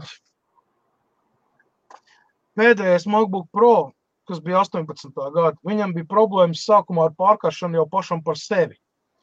Kad viņi nebija pareizi izrēķinājuši termālo to procesu, visu to apstrādi, uh, tā bija softwaristiska kļūda vairāk. Lai gan tur hardware arī pieklibo, viņam ventilācijas spējas ir diezgan pašvaks. Nu, un, protams, ka uzliekot virsū kaut kādas papildus uh, bloķētājas uz klaviatūras, kas neļauj gaisa plūsmai cirkulēt, loģiski, ka tu palielini to temperatūru vēl vairāk. Nu, tad viņš nu, īsti ilgi labi nestrādās. Ja? Uh, ko es varu pateikt? Planēta Zeme iet tā saucamajā uh, vienreizējo aparātu jomā iekšā. Ļoti strauji un Apple nav izņēmums. Nevienam ražotājam vairs nav izdevīgi ražot kārtīgus, kvalitatīvus produktus ilgam laikam. Viņam ir galvenais, lai viņš iztur garantiju. Tāds ir nosacījums, un tā ir gan Eiropas Savienības regula, gan jebkurā pas, nu, pasaules valstī, kurā ir daudz maz civilizācija. Tāda lieta pastāv. Tā ir noteikti garantija, kuras laikā šim aparātam būtu jānostrādā bez, bez jebkādām kaitēm. vai arī viņš tiek atgriezts atpakaļ rūpnīcē pret samainīts pret citu vai atgriezt naudu. Līdz ar to visi ražotāji cenšas, lai, lai garantijas laikā viņš nokalpotu. Un, attiecīgi, cenšas viņu tur samazināt, tur uztaisīt plānāks, jo dizains to nosaka un cilvēkiem patīk visādi gadgeti, tur visādi tur futuristiski vēl. Un tiek ekonomēts uz materiāliem, tiek ekonomēts uz daudzām lietām, jo cenšas sabāzt tajā mazajā datoriņā, 12,5 colu, ja, cenšas sabāzt iekšā te kosmiskās tehnoloģijas, jā, kā pieņemsim šis te Dēls, jā, 17. gada modelis. Super plāniņš ar pilno IPS displeju, jā, Jā. tur pilnos Full HD, tur Super, jā. M, M5 processors, nevis I5, bet M5. Ja? Tas ir vēl no, no, no, no, no, no, cits, no cits pasaules, no cits planētas. Ja? Super ātrs, tur viņš lādēs iekšā uh, USB Type-C, nav nekāds USB 3 ports. Ja? Te Jā. viss avansēts ar Thunderbolt, ar visiem šitiem iekšā. Ja? Bet tāpat laikā, ja reāli viņam baterija mirst pusotru gadu laikā. Vienkārši nomirst pusotru gadu. Gads ir garantija, ja? un pusotru gadu laikā viņi nomirst. Un šitā te nāk iekšā pilns ar viņiem, ar veiktām baterijām. To es jāmaina baterijas. Garantija beigusies, vairs insurance neņem pretī. Ražotājs pasaka, ejiet kakāt, ja garantija beigusies, ko jūs gribējat. Nu, bet tāpat laikā šis dators nemaksā tur 100 mārciņas vai 200 mārciņas, bet gan 950 tūkstoši mārciņas viņš jauns maksā. Iedomājieties, uz pusotru gadu biznesa klases dators, pusotru gadu baterija. paredzēt. Nu, tas, pats ir, tas pats ir arī tagad albulam. Viņi nav paredzēti vairāk tam. Par maku, ja nestrādā multivīdu. Mans viedoklis par maku, ja nestrādā multivīdas apstrādi, viņš ir vienīgi. Nu jā, jā. Nē, Macintosh produkti, jā, vai Apple produkti, jā. Visi tie iMaki un, un, un, un šitie te MacBook Pro, tie ir paredzēti biznesa cilvēkiem. Tas ir prestižs dizaineriem, tādām lietām. Jā, viņš ir super. Es neko negribu teikt sliktu. Man pieņemsim Zēbūk 14 Gen 2 workstation, kas ir paredzēts speciāli strādāt ar AutoCAD, Photoshop un visu. HP ražotājs ir speciāli uzbūvējis mobilo darbstaciju. Viņa arī 14 cm, bet viņam Full HD screens. Viņ, viņ, viņam ir 16 gigabaita operatīvās atmiņas, viņam ir divas grafiskās kartes. Viena ir parastā, otra ir speciāli priekš AutoCAD, priekš visiem šitiem te apstrādē. Ja? Un tas tā kā Nvidia Quattro, ja? kas ir speciālās kārtas. Šeit ir FirePro AMD versija. Jā, FirePro, kas ir speciāli izstrādāta. Ja? Un viņam arī tur ir Thunderbolts, viņam ir nu, ārējo video kartu pieslēgt. Tad viņam ir tur trīs vai četras displeja izdejas, tad tur pieslēgt pie monitoriem klāt, jo tā ir darba stācija. Ja? Nu, viss, viņš ir krūts, viņš ir labs, viņš nemaksā lēti. Bet trīs gadi ir. Viņš, viņš nostrādā, ja tu netaisi profilaktiku, ja tu viņam neseko līdzi, viņš aiziet postā. Un, zinot, un viņš nemaksā, es saku, viņš maksā ļoti dārgas naudas. Un, nu, IMAX arī, nu, viņš ir labs viss dizaineriem. Parastam cilvēkam ikdienas lietošanā es uzskatu, ka tā ir lieka izmest naudu. Nevis tāpēc, ka viņš būtu slikts, bet tieši tāpēc, ka tu izmanto vienu, divu, divus procentus no viņa iespējām, ko viņš varētu darīt. Piekrīt, Helmut? Ot, kam pieņemsim IMAX, tev YouTube skatīšanai vai Facebook lietošanai? IMAX 27 colu ar 4K displeju, tur ar, ar speciālu grafikas kartu un, un visām dizaineru programmām. Ot, nafik tev tāds, ja tu to neizmanto. Pareizi? Nu, loģiski domājot, tas ir waste of money. Nezinu. Da labi. Da labi, Helmut. Nezinu. Es uzskatu tā, ja tu nevari no Kas par? Es, es, es, tev, es tev uzdošu tādu jautājumu. Nu. Nu, priekš kam tev 4 litru motors vai 3 litru motors, ja tu kalniņā vari uzpukšināt arī ar 1,2? fotolitrīgi, jā. Nu, kāpēc? Nu, kāpēc tev 3 litrīgs? Tāpēc, ja tu, ja tu nu, uzvilks kalnā ar 1,2 motoriņu, nu, uzvilks viņš. Jā. Nu, būs mazliet tā, bet uzies. Nu, Helmut, tur vienreiz uzkārsies. Tāpēc ir cilvēki, kur, ir cilvēki, kuri vienmēr grib atstāt rezervi, kuri tūnē mašīnas tā kā tu, tā kā Edijs. Viņi Jā. Neizmanto to visu. Starp citu, tie, kas nav redzējuši, kā Kaspars brauc, kas ir slikti brauc. trakuļus izlaiž ārā. Cilvēks varētu. Redz, Helmut, es, tev, es tev varētu atbildēt ar tādu nelielu Lūk, pretjautājumu. lūk arī Kaspars. Kāpēc, kāpēc cilvēki ar maziem krāniņiem pērk lielas sporta mašīnas? Zini Kā, tāds, tāds nu, tautas sakāmvārds ir. Nesapratu domu gājienu. Vai spēcīgs mašīnas? Tev ir Nu, kā liela, spēcīgs, liels, jā, tev ir kā liels, liela, kā spēcīga. Ko tu kaut ko mums vēlies pateikt? Jā, nu vienkārši, redz, es runāju, saprotu, mēs nevaram salīdzināt tik dažādas lietas. Jā. Parasti lielie motori, Jā, mašīnas, Datoru tāpēc, tāpēc, lai uzbrauktu kalniņā, Jā. bet tāpēc, ka viņiem motoru resursi ir ļoti liels. Kaspar, Kāpēc amerikāņi mīl lielās mašīnas? Zini, kā Kaspar, tu kā datorspeciālists, ja tev nāk kāds paziņa un prasa kādu datoru nopirkt, tu prasi kāds budžets, un par to Jā. budžetu mēģini dabūt vislabāko. Tieši tā, tieši tā, es tā arī daru. Es mēģinu saprast vispirms cilvēku vēlmes, jo nav jēgas pārmaksāt par gadgetu, ja tu neizmanto viņu. Piln, nu, nu, pilnībā tu viņu nekad neizmantos. Bet tā, es uzskatu, tā, ja tu viņu neizmanto uz 40, 50% to gadgetu, viņa iespējas, tad tev Jā. viņš nav vajadzīgs. Tad tev vajag kaut ko vienkāršāku. Es tagad nesaku, ka visiem tagad jāpāiet uz 33, 10 Nokia. Ja? Vai, vai tur, nezinu, tur Samsung Galaxy J2 vai vēl kaut kas tur, tur mums ir tagad J7 vienkāršākais vai, vai, vai, vai Z5 vai kaut kāds tur, nezinu. Nu, bez starpības, ja jūs sapratāt man domgājienu. Bet es uzskatu, ka telefo, maksāt par telefonu 700, 800 mārciņas, ja, par pēdējo modeli. Un nākošais gads aplausties pie silas, nododot viņu par 100 mārciņām, jo vairāk pa viņu nedod. Un tas ir reāls aplausiens. ja tu pārmaksā, ne, nereāli pārmaksā par neko.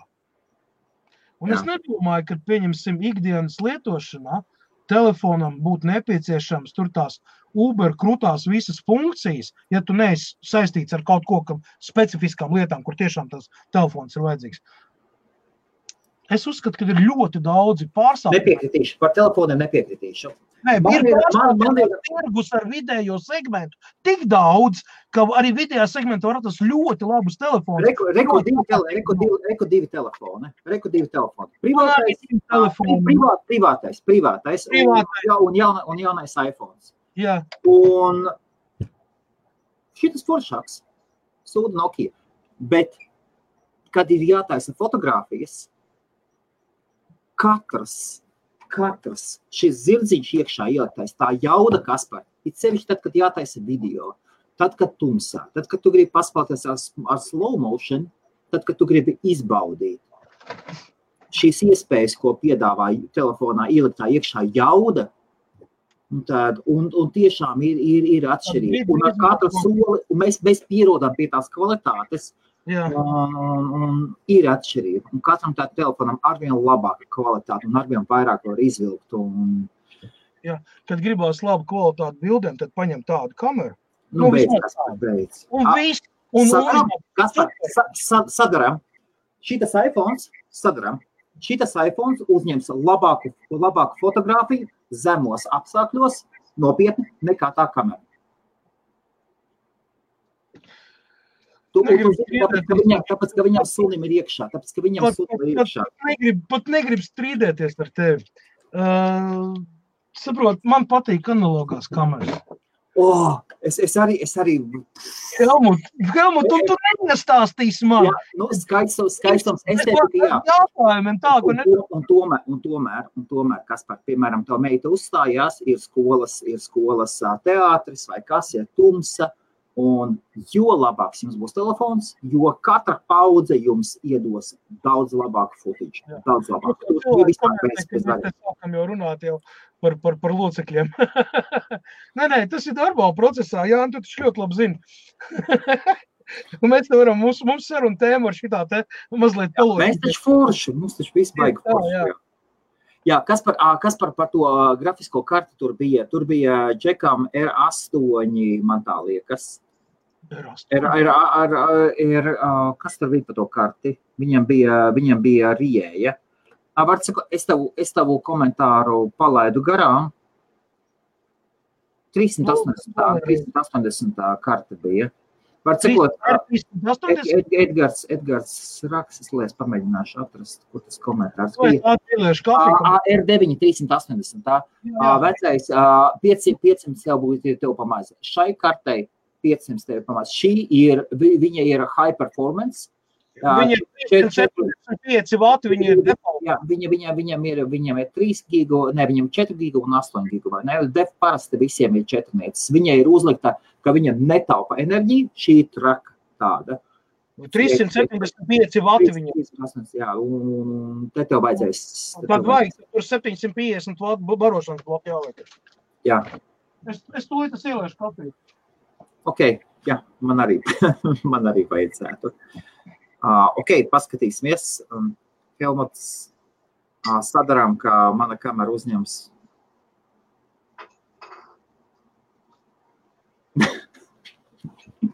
Brauc sākulī pārbaudīsim. Uh, jebkurā, jebkurā apgaismojumā. Wow! Uh, iespējams, ja tev, ja tev ir Huawei kaut kāds, iespējams, jā, ir, ir, ir, ir, ir telefoni bez šāmām, kuriem ir. 20, P30, jā, iespējams. Ir, ir telefoni, ir telefoni, kuriem, um, kuriem noteiktos, noteiktās, um, noteiktās disciplīnās viņi izrausies priekšā. Uh, Bet šeit ir gluži šeit ir, šeit ir kopējais, šeit ir viss, viss, viss kopējais. Un man šo telefonu apmaksā kompānija, un uzdevums ir, lai varētu taisīt tiešraides. Un tiešraides, tā kā mums notiek, tad, es, tad mēs filmējam, izmantojot šo telefonu. Tas ir pats galvenais. Tas ir viņa galvenais uzdevums. Ir filmēt tiešraides, viņš ir maksimāli piebāzts. Maksim, viss, kas ir, viņam var būt maksimālais, maksimālais. Tā, tas, tas, ir, tas, ir darba, tas ir darba telefons tiešraidēm piešķirtiem apdrošināšanu. Visu. Un, un, un dzīvē es parasti izmantoju rekordu Nokia man. Ja, tā, rekur. Um, Varētu lūdzu ieteikt RTX 8 GB 28 labākajiem modeļiem. Mārcija RTX 2080 ražo kādi astoņi vendori. Nu, paši lētākie ir noteikti tur Palit, Avkon un kādi tur vēl, nezinu, kādi nepazīstami tagad parādījušies. Nu, ko es ieteiktu? Nu, pārbaudīt vērtības, skaties, skaties MSI virzienā, skaties uh, Asus virzienā, gigabaita. Nu, teikšu tā, man ir, man ir savs viedoklis par gigabaitu. Viņš nav tas pats labākais. Bet nu, citi viņi lieli saka, ka esot labi. Es noteikti neieteiktu ņemt uh, pavisam lētā galva grafiskās kārtas, tādas kā tur palīdz. Un, es tagad no galvas neatceros, tur bija vesela čūpa ar tiem no-name brendiem saucamajiem. Ja? Jo viņas, viņas jau, protams, viņas visas izmanto to NVIDIA chipset, vai ne? Viņiem ir savu schematehniku, savu, savus risinājumus, savu dzēsēšanas sistēmu, katrs izdomā savu, kur vairāk efektīgāk, kur mazāk, tur manipulācijas notiek ar barošanām, tur ir spēlēšanos ar megaherciem un atmiņām un tam līdzīgām lietām Viss, viss notiek um, salīdzinošos testos, un tas ir atkarīgs arī no partijas. Man ir patrāpījušās, pieņemsim, asas kartes, kuras ir nu, mēsls pēdējais, lai gan viņas ir Rogue Edition, tur nezinu, tur baigi, ba, Republic of Gamers, tur viņi atbalsta un viss, bet, nu, patrāpījās, ot, sūdīgi partija un viss, nu, brāķis mēdz būt visur. Vislielākā problēma jau ir ventilatoriem un kontrolieriem uz ventilatoriem. Viņi tur karās augšā, nepareizi strādā, tad uh, ātri iziet pašu ventilatoru no ierīces, ja viņi netiek izmantot, viņi tur uz parastām buksēm liek, nevis uz gultņiem. Tie, kas ir uz gultņiem, tie ir dārgāki, līdz ar to jāskatās tā. Nu, atkal salīdzināšanas metode. Nu, paskatieties benchmarks, paskatieties uh, reviews, ko raksta cilvēki, kas nodarbojas ar tieši ar testēšanu un visu, un viņi dod savu rezumē. Uh, Viņi palieto tur, pieņemsim, nedēļu, divas, un, un, un, un, un tad viņi uzraksta aprakstu un pastāst vājās vietas, labās vietas, plus, mīnus, visu, visu tādas lietas. Uh, es savukārt, es vairāk nodarbojos ar remontiem. Man tik daudz neinteresē, kura karte ir krūtāka. Man interesē tad, ja cilvēks atnāk ar problēmu, kā es viņu varu atrisināt.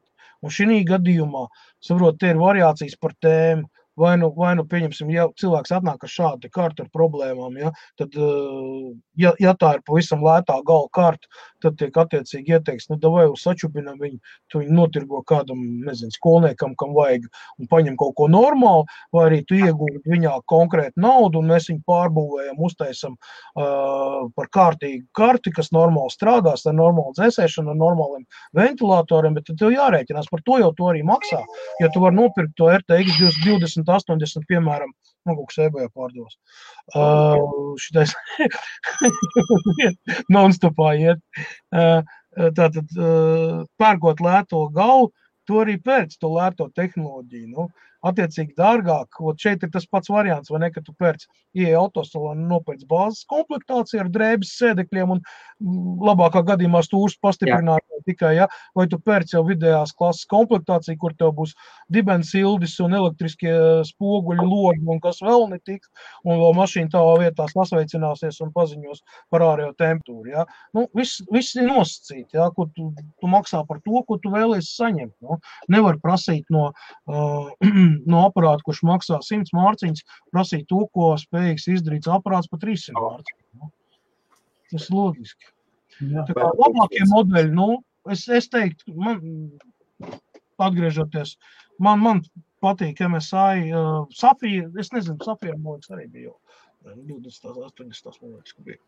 Nu, Safijas Asus MSI, lūdzu, tāds būs tas trīnieks, kas būtu man izvēle, sākot. Tālāk skatāmies pēc mācību. Super. No, Pēc jautājuma, kas par kuru no Xiaomi modeļiem vidējās cenas mēroga varētu ieteikt? Ne pašlaidājums, ne arī pašdēļ, ko mījā divi būtu pietiekami uzlaidušana ikdienā. Zinu, ko es tev Renāru pateikšu. Man patīk Xiaomi 8. Man patīk man viņš. Nu. Man pašam ir mī, man, man pašam ir mī pieci. Kaut kas pārdevās? Te ir divi gabali. Jā, divi gatavs pārdevās. Ah, tur citu man trīs dienas jau kā ir top rated seller. Power seller emblēma un top rated seller. Jā, jā, jā. Es esmu dabūjis. Uz trijiem mēnešiem tagad. Nu, jā, tā tad atgriežoties pie publicētā. Um,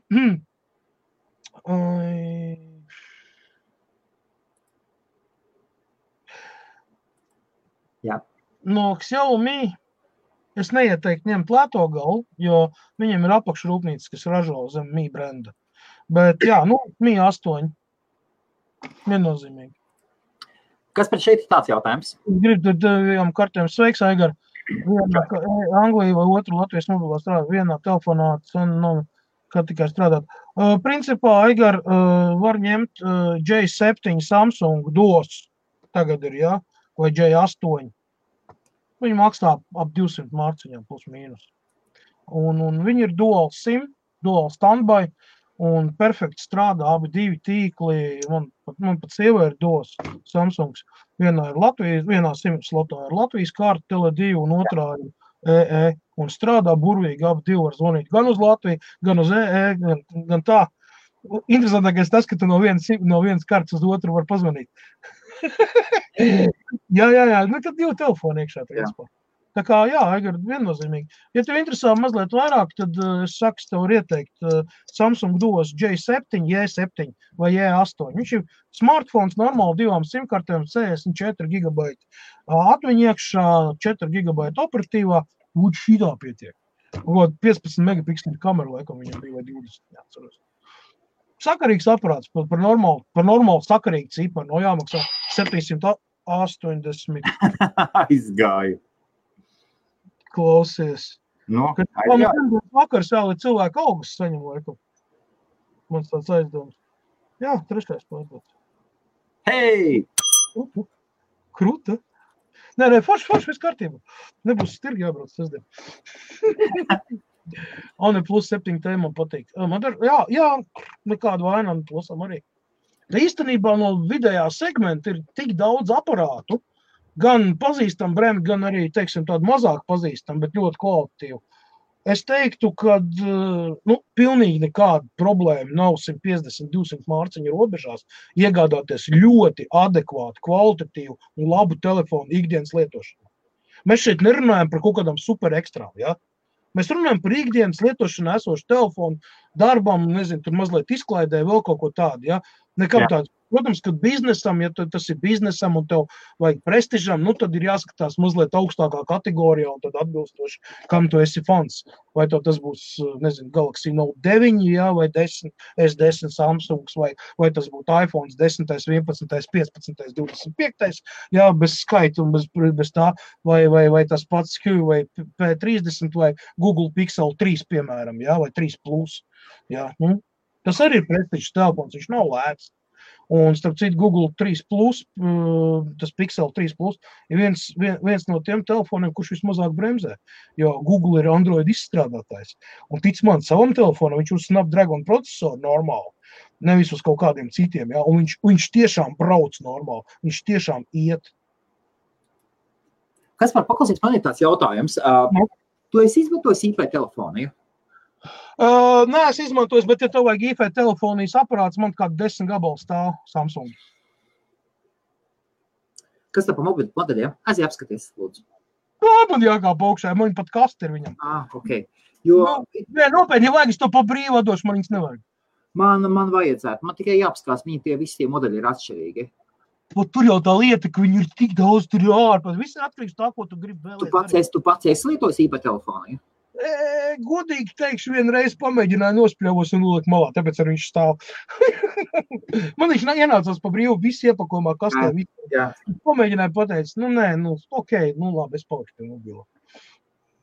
Atcelt pēc tam numuru, ja? kas Jā, viņam ir. Paskatīšos, jo citi no viņiem ir jāprogrammē. Tur, tur. Nē, nē, viņi visi ir jāprogrammē. Viņi visi ir Jā, jāprogrammē. nē, citi, citi, citiem, citi ir ļoti vienkārši. Ļoti viegli, un citiem tur ir. Nē, tur ir jāieprogrammē iekšā. Katram Jā. nu, tur o, viņam ir tā kā darba stācija, tur var desmit līnijas pieslēgt. Viņš tur, o, kā saka, pats uzliek uz holdu, tur viņas un tad. Vakarreiz man ir jātaisa trīs numuri. Tad var konferences zvanu taisīt, tur viņš līdz desmit devaisim, laikam, pieslēgt. Ko, kas, uh, mēs sēžam Anglijā. Kā tev ir ar Latvijas numuriem? Tev varbūt tev ķīniešu numurs tev ir, tev ķīniešu simkarti ir? Jā. Latvijas numurs tev ir, nav? Ir. Ir? Padzīsimies. Neteiksim nevienam, bet ir. Es varu pateikt to, ka man ir numurs, Jā. man ir numurs no tā laika, kad bija confidential karte. Bija tāda. Pirms, jā, bija Baltcom GSM, tīklā bija confidential karte. Ar laiku viņa kļuva par zelta ziltiņu. Bet pašā pašos pirmsākumos viņa tā arī saucās. Confidential karte. Man ir numurs, kur, kur, kur, kura ir 173. karte no pirmā, pirmiem 200 kartēm, kas tika palaistas. Man ir 173. karte. Nē, nu, viņas pats simtkarte jau ir mainīta, bet numurs, es saku, tas ir uh, no tiem laikiem vēl. Kad tikko pat bija vēl Baltkom GSM, vēl Tele2 nebija. Toreiz maksāja confidential numurs, maksāja 45 latus. Un cik, cik tu katru mēnesi maksā? Kad iemet iekšā, tad maksāja. Ā, vienkārši priekšmaksas kārtī, ja? Nu, tagad viņi ir priekšmaksas. Es uh, pirms pārcelties uz Lielbritāniju, es viņu pārvedu pa priekšmaksas karti. Jā, man, man, vajadzētu, man vajadzētu Latvijas numuru. Un tad es visu laiku domāju, kā lai. 8 laidi 64 gigabaita renāri viennozīmīgi būs lietojams tikai lūdzu nopērts global version nekādā gadījumā nepērc Hongkongas vai Ķīnas versiju. Viņas ir drusku lētākas, bet viņas tev Eiropā normāli nestrādās. Tas tev mans ieteikums. Pērc global version. Tev būs viss supports, viss būs kā vajag un, un viss būs kārtībā. Jā. Nu, ka, kas par, bet uh, kā tā tie zvanīt? Kad tu, kad tu, viņi maksā tāpat kā vietējie zvani, ja? Joprojām. Kas tas? Nu, ar, ar tiem zvaniem. Ar Latvijas numuru. Es ar Latvijas numuru izmantoju tikai tad, ļoti ekstra, ekstremālos gadījumos, un tikai tad ir, ir noteikts cilvēku lokus, kur zina šo numuru, kas vēl, nu, vēl atcerās. Jā, ja? jā. Un tad pazvan. Tas ir man daži radinieki un, un, un, un daži kolēģi, bijušie kolēģi, tādi, kas Aha, ir. Jā. Ok, ok, sapratu. Nu, jā. Um, Rekur, Aigars saka, man. Jā, jā, jā, jā. Tā, davai es ielieku uzvārdu. Jā. Es arī, es arī šitādu numuru gribu. Es arī ļoti tādu numuru gribu. Nu, 3, nu. Jā, tas ir, tas ir. Tas, tas, ir, tas ir labs jautājums, jo mums, jo mums vajadzēs. Mums vajadzēs. Lai kas pats atnāks atpakaļ, mēs vēl minūtēs 40 maksimums, tāpēc droši, droši rakstiet. Rakstiet. Rekur ir. Um, oh, Raimonds zina. Raimonds zina, bet neteiks. Raimons zina. Raimons zina. Paskaties, Latvijas numurs ar, ar LMT 6 eiro mēnesī. Uh -huh. Uh, Rekord priekšmaksas kartēm ir termiņi, bet jā, nemet naudu iekšā. Dažiem es... labiem atgādināšu, kur nezinu, es biju Tele2 reģionālais pārstāvs, man nav kartē termiņu.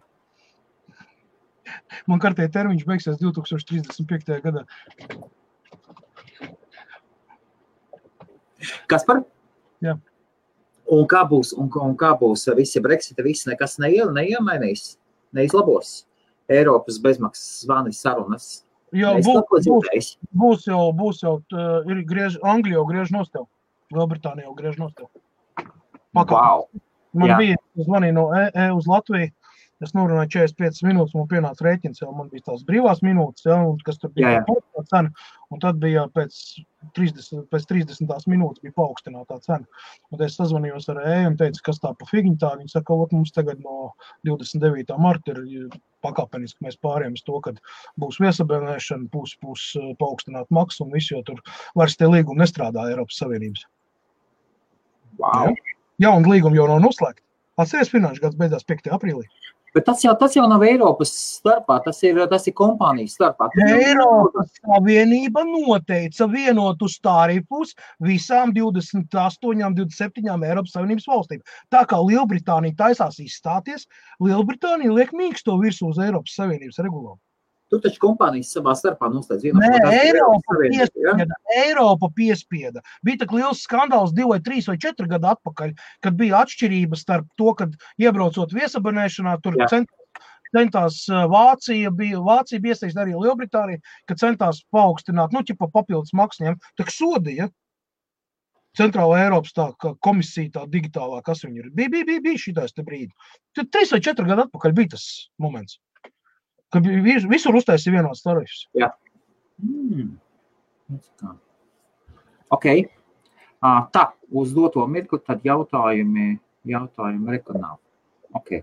Maz pašreklāma, ja nu gadījumā mums skatās, mums skatās 58 cilvēki. Nu, lielākā daļa jau mums ir pastāvīgie skatītāji, kas zina, kas es esmu, ko es daru. Un, un, un, un otrā sezona IBF ir palēnām, palēnām uzņem apgriezienus.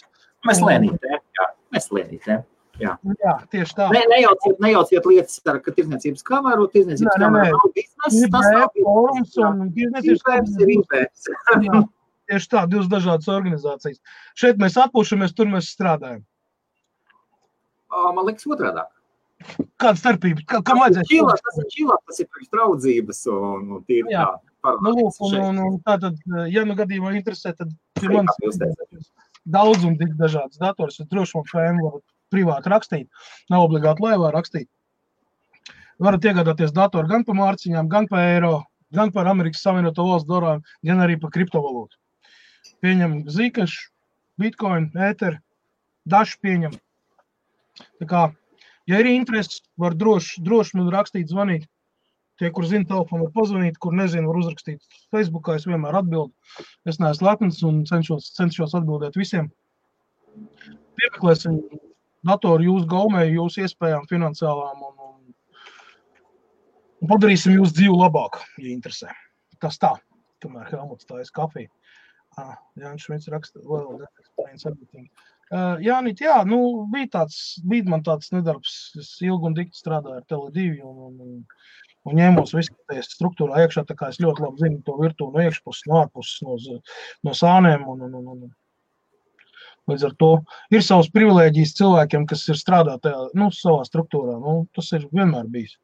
No savā laikā arī dealer kārta bija, par kur man nebija jāmaksā, un es varēju runāt dab, ar visu pasauli un, un stundām runāt. Un, bet tas ir, tas ir, kad tu strādā tādā darbā, tev ir tie, tie tavu benefiti. Nu. Pagaidām, cik tā ķīniešu karte izmaksā? Ķīniešu kartu man izmaksā 3 3,75 mēnesī dolārus. Un, Es ka tas 80 minūtes vēl neesmu iztērējis, un tur kaut kāds 45 vēl palikuši. Cik tev ir 80 minūtes mēnesī? Ir, ja? 85 minūtes mēnesī. Jā, nu es Jā. 40 kaut kādas iztērēju pa mēnesi. Tas ir, tas ir ienākošajiem un izējošajiem, vai Nē, nē, nē, nē izējošie. un cik pa ienākošajiem? A, ienākošie tur, es neatceros, man liekas, 100 minūtes bija pa brīvu. 100 minūtes ienākušiem pa brīvu. Eh, Redz, Lielbritānijai ar Hongkongu, taču viņa ir bijusi Lielbritānijas kolonija. Un šiem te ķīniešu kartē viņai ir divi numuri. Viņai ir Hongkongas numurs un ir Ķīnas numurs uz vienas simtkartes. Jā. Tad, kad tu zvani uz Hongkongu, tev nav viens numurs. ir. Tad, kad tu zvani uz Ķīnu, tev ir otrs numurs. Un tieši tāpatās arī, kad tu, viņš automātiski nosaka, tad, kad tu zvani uz Hongkongu, ja, tad viņš, viņš to parāda to numuru un tu ej pēc tā tarifa. A, tad, kad tu zvani uz Ķīnu, vai ne, tad viņš iet pēc Ķīnas tarifa un tev tev ir Ķīnas numurs. Viņai ir divi numuri iekšā. Vienā simtkartē. Kur tu publicē un kurš parādās cilvēkam, kuram tu zvani? Nu, ja, ja viņš atrodas Hongkongā, viņam parādīsies Hongkongas numurs. Ja viņš atrodas Ķīnā, parādīsies Ķīnas numurs. Nu, viņiem tur ir tā, tas, Jā. tas teleoperators tāds ir. Un tā kā Lielbritānija bija ilgu laiku, Hongkonga bija Lielbritānijas kolonija, viņi atdeva viņu salīdzinoši nesen. Kad 90. gados, kad viņi atdeva? Jā. 90. 91. Kad bija? Kaut, kaut, kaut kas tam līdzīgs bija. Plus mīnus tramvaju pieturviet. Nu, līdz ar to, um, kā saka, tajā momentā jau tieši jau, jau tajā brīdī jau sāk parādīties mobilē telefoni, jau bija jau plus mīnus. Sāk, nu, un tad kaut kā tā viņiem bija iegājies. Jo tā pārējais posms tas bija diezgan garš viņiem. Nu, un, jā. Tā kā. Un 3, un 3 dolāri, 3,75. Jā. Jā, man ir, man ir, tu pieņems, ka man ir daudz vizītkartes, pieņemsim, un no visiem, kas var parādīt ķīniešu vizītkartes cilvēku tur. Vairum ne, no ar kuriem es strādāju. Jā. Nu, viņam plus 8,6 tas ir, tas ir Ķīnas numurs. Hongkongai cits sako plusiņš priekšā nāk. Ir Ķīnā kāda forša jauna tehnoloģija, varbūt, kas ir, ko tu esi redzējis, ko varētu pamēģināt patirkot, varbūt? Mm, tu zini, ar tehnoloģijām ir tā, ka es vairāk ar baterijām strādāju, ar bateriju tehnoloģijām. Viss, kas man nāk, tev zvan tagad. Sekundītes izslēgšie. Jā, ok. Uh, nu, es strādāju ar baterijām un citīgi. Uh, aizgāju prom no tēmas par, par elektromašīnu. Viss notiekās. Es, es, es taisu, ražoju baterijas, ir pat neliels apskats man uh, timelīnā ielikt iekšā, kāds grib apskatīties.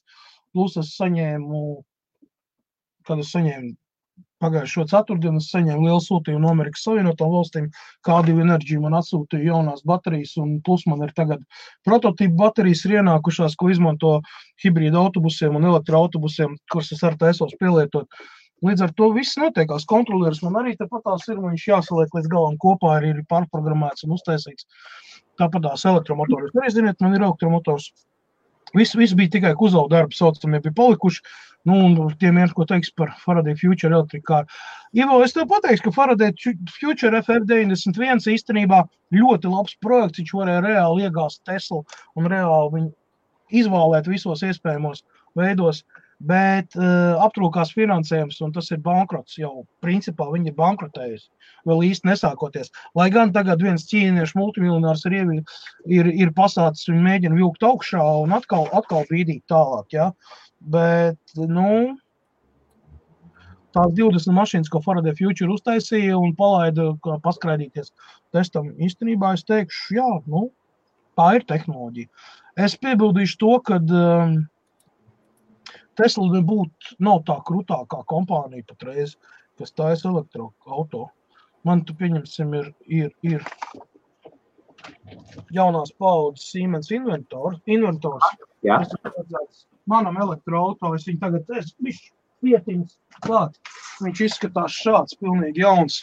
Un parādīšu tas tieši saistībā ar elektroautorātu Siemens. Tad lūk, šī konstrukcija un tehnoloģija, kas tiek izmantot šī te, ir apmēram divas paudzes priekšā Teslas jaunam Model X vai Model Y invertoram.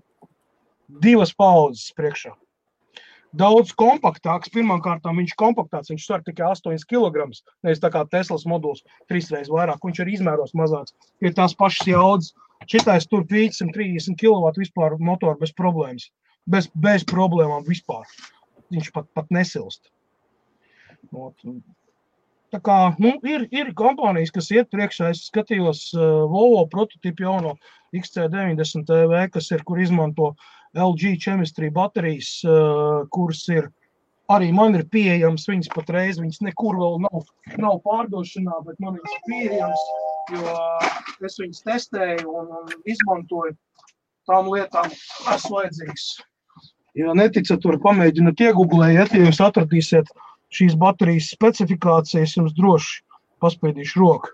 Tas ir LG ķemistrijas 30 ampērstundas līdz 400 ampēriem izlādes strāvu pīķi neviena, neviena Teslas baterija nav spējīga kaut ko tādu izdarīt. Neviena, uzreiz saka. Tā kā uz doto brīdi, jā, ir, ir, ir, ir, tā, ir daudz kompānijas, kas ir pasākušas darboties un darīties, jo Tesla iedos kārtīgi gurdienu. Viņš ir pionieris kas visu to aizsāk. Un ir pilnīgi loģiski, ka uh, tagad parādās daudz spēcīgāki ko, gan konkurenti, gan, gan arī jaunas tehnoloģijas. Starp citu, Apple ir pametusi novārtā ļoti daudz projekts un citīgi strādā pie Apple mobīļa. iCar. Nu, darba nosaukums iCar.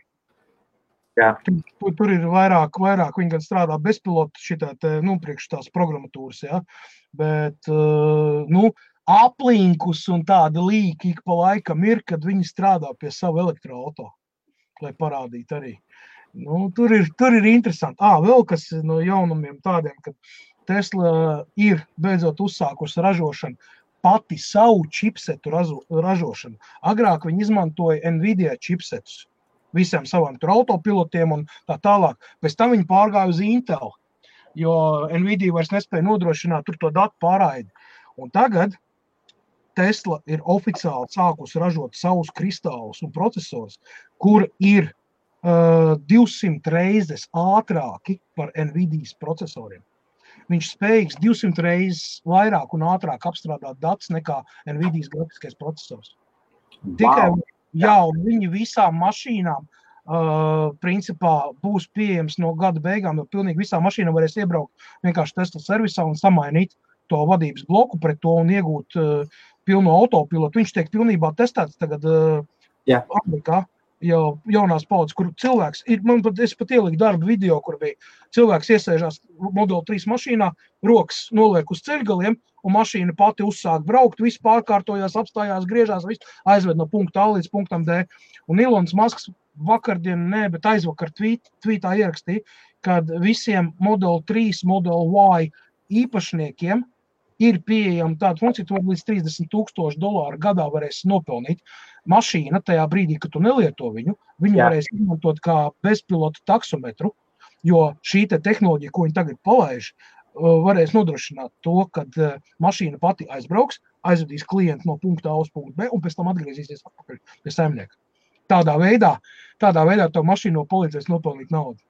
Tur ir vispār vājprātīgi. Tur tas, es saku, Elanam Maskam, viņam tās idejas nāk, bet viņš ir reāli, viņas realizē.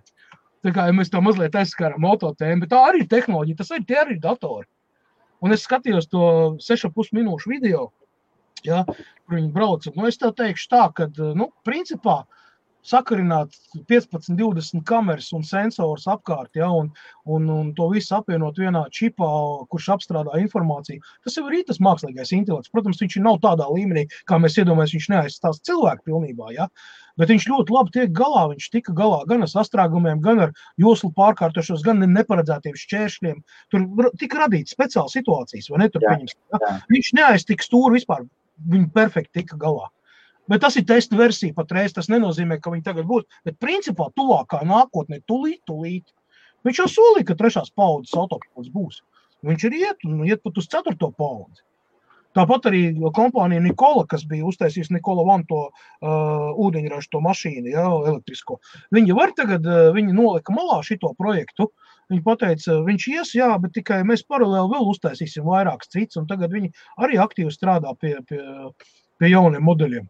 Tā kā, kā es teicu, divu gadu atpakaļ, kad mēs tikai uzsākām tehnoloģijas ziņas, vispār šīs in, industrijas vispār atspoguļot, tad es teicu, ka maisam gals ir vaļā, un viņš tu- tur birdina ārā pēles ritīgais. Ko Siemens ir izdarījis pēdējo divu gadu laikā, kas ir principā Vācijas kompānija, ja tā ņemam, ja? Un, Jā.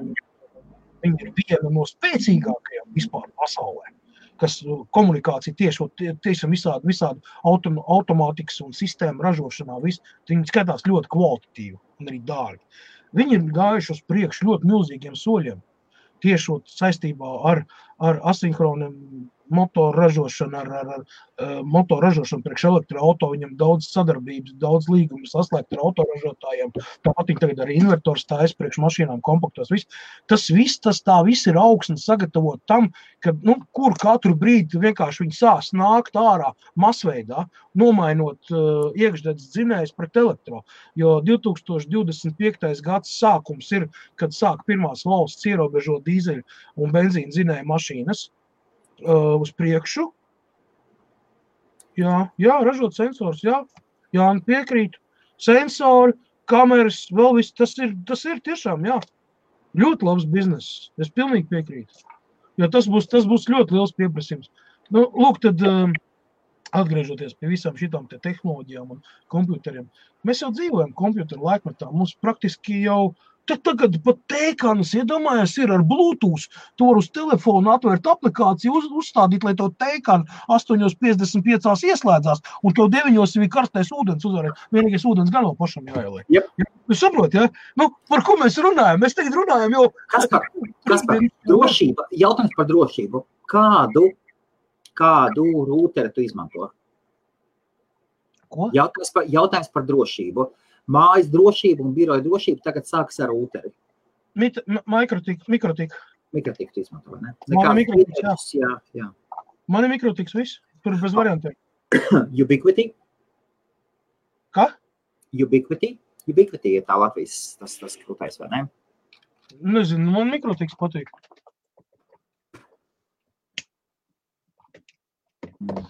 Kā, kā sauc latviešu, Lat, Latvijā, tā es šitos te u- ubiquity, Kas viņš tas bija? Nezinu, neatceros.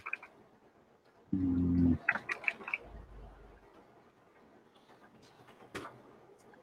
Kā viņus? Ubiquity, ubiquity. Viņi tādi balti, uh, apaļi tādi. Viņi est- estētiski forši, super spēcīgi. Un Jā. Pā- Pāvils savu visu mājā nomainīja. Ā, es, es, sapratu, jā, es sapratu, sapratu, par ko tu runā. Jā. Kā, viņus sauc, jā. Jā, jā, jā. Es zinu, par ko tu runā, bet uh, es arī tā, nu, kaut kur galvā tas nosaukums tā. Nu, Maločs Latvijā, ne? Nē, ir ok, ir ok. Uh, Visi cieņi tiem, kas cīnās un kaut ko taisa. Uh, vienmēr esmu respektējis cilvēks, kas kaut ko dara. Nevis gaužās un raud vai kaut ko kopiju pēst, ja kaut ko spējīgi paši izražot.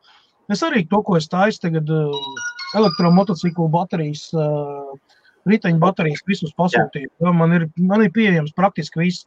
Un, un tic man, Helmut, man pēdējā laikā es tā jūtu, ka man, man jau tagad jau uz kaut kādu mēnešu, divu, trīs uz priekšu jau, jau pasūtīju. Wow! Nu, bet, nu, bet tas ir tas, kas jā, ir vasara, draugi, mīļie. Nu, cilvēki sāk interesēties par iespēju. Elektromotocikla baterijas. Jā, enduro, nu, tas ir tie krosini- krosinieki pa zemi, kur vā- vālē. Parādīs, kā izskatās? Šitās baterijas es jau arī lieku iekšā. Šitās prototypu baterijas. Viņam 200 ampēru, 250 ampēru viņi dod, dod ārā slodzi un normāli. Nekādu vainu, viņas vieglas. Ērti, ērti iemontējums. Vienīgais tas, ka katrs, katrs projekts ir individuāls un ir jāredz, kādu, kādu tipu baterijas izmantot. Tur nav tik vienkārši. Nav, man nav tāda standarta, ko es tur stancēju. Vienkārši katram nu. projektam velospēdi ir dažādi, tie paši motoroli ir dažādi, skūteri ir dažādi un tie arī ir dažādi. Mm, nu, nezinu, jā, nekādas tur problēmas ar drošību. Viss tiešām ir atkarīgs no sērijas, kādu tu ņem.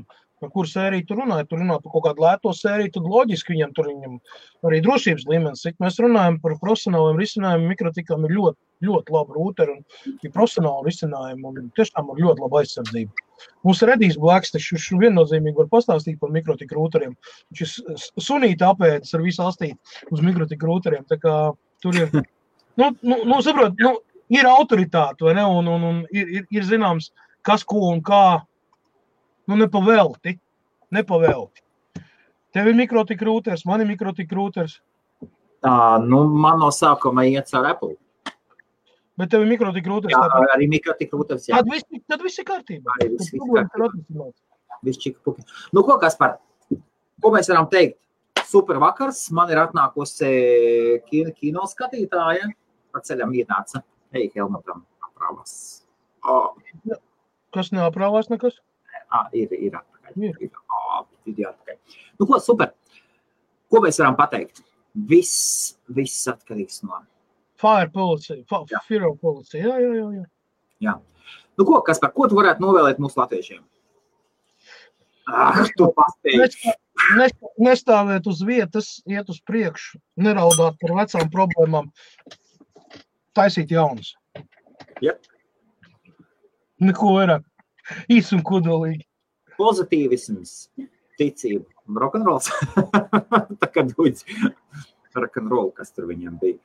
Uh, jā, nu ko, pērciet datorus, pērciet iPhone'us, Samsungus, un mēs redzam, ka Huawei jaunie vai vi- visi, patiesībā visi jaunie telefoni, dārgais gals ir mega.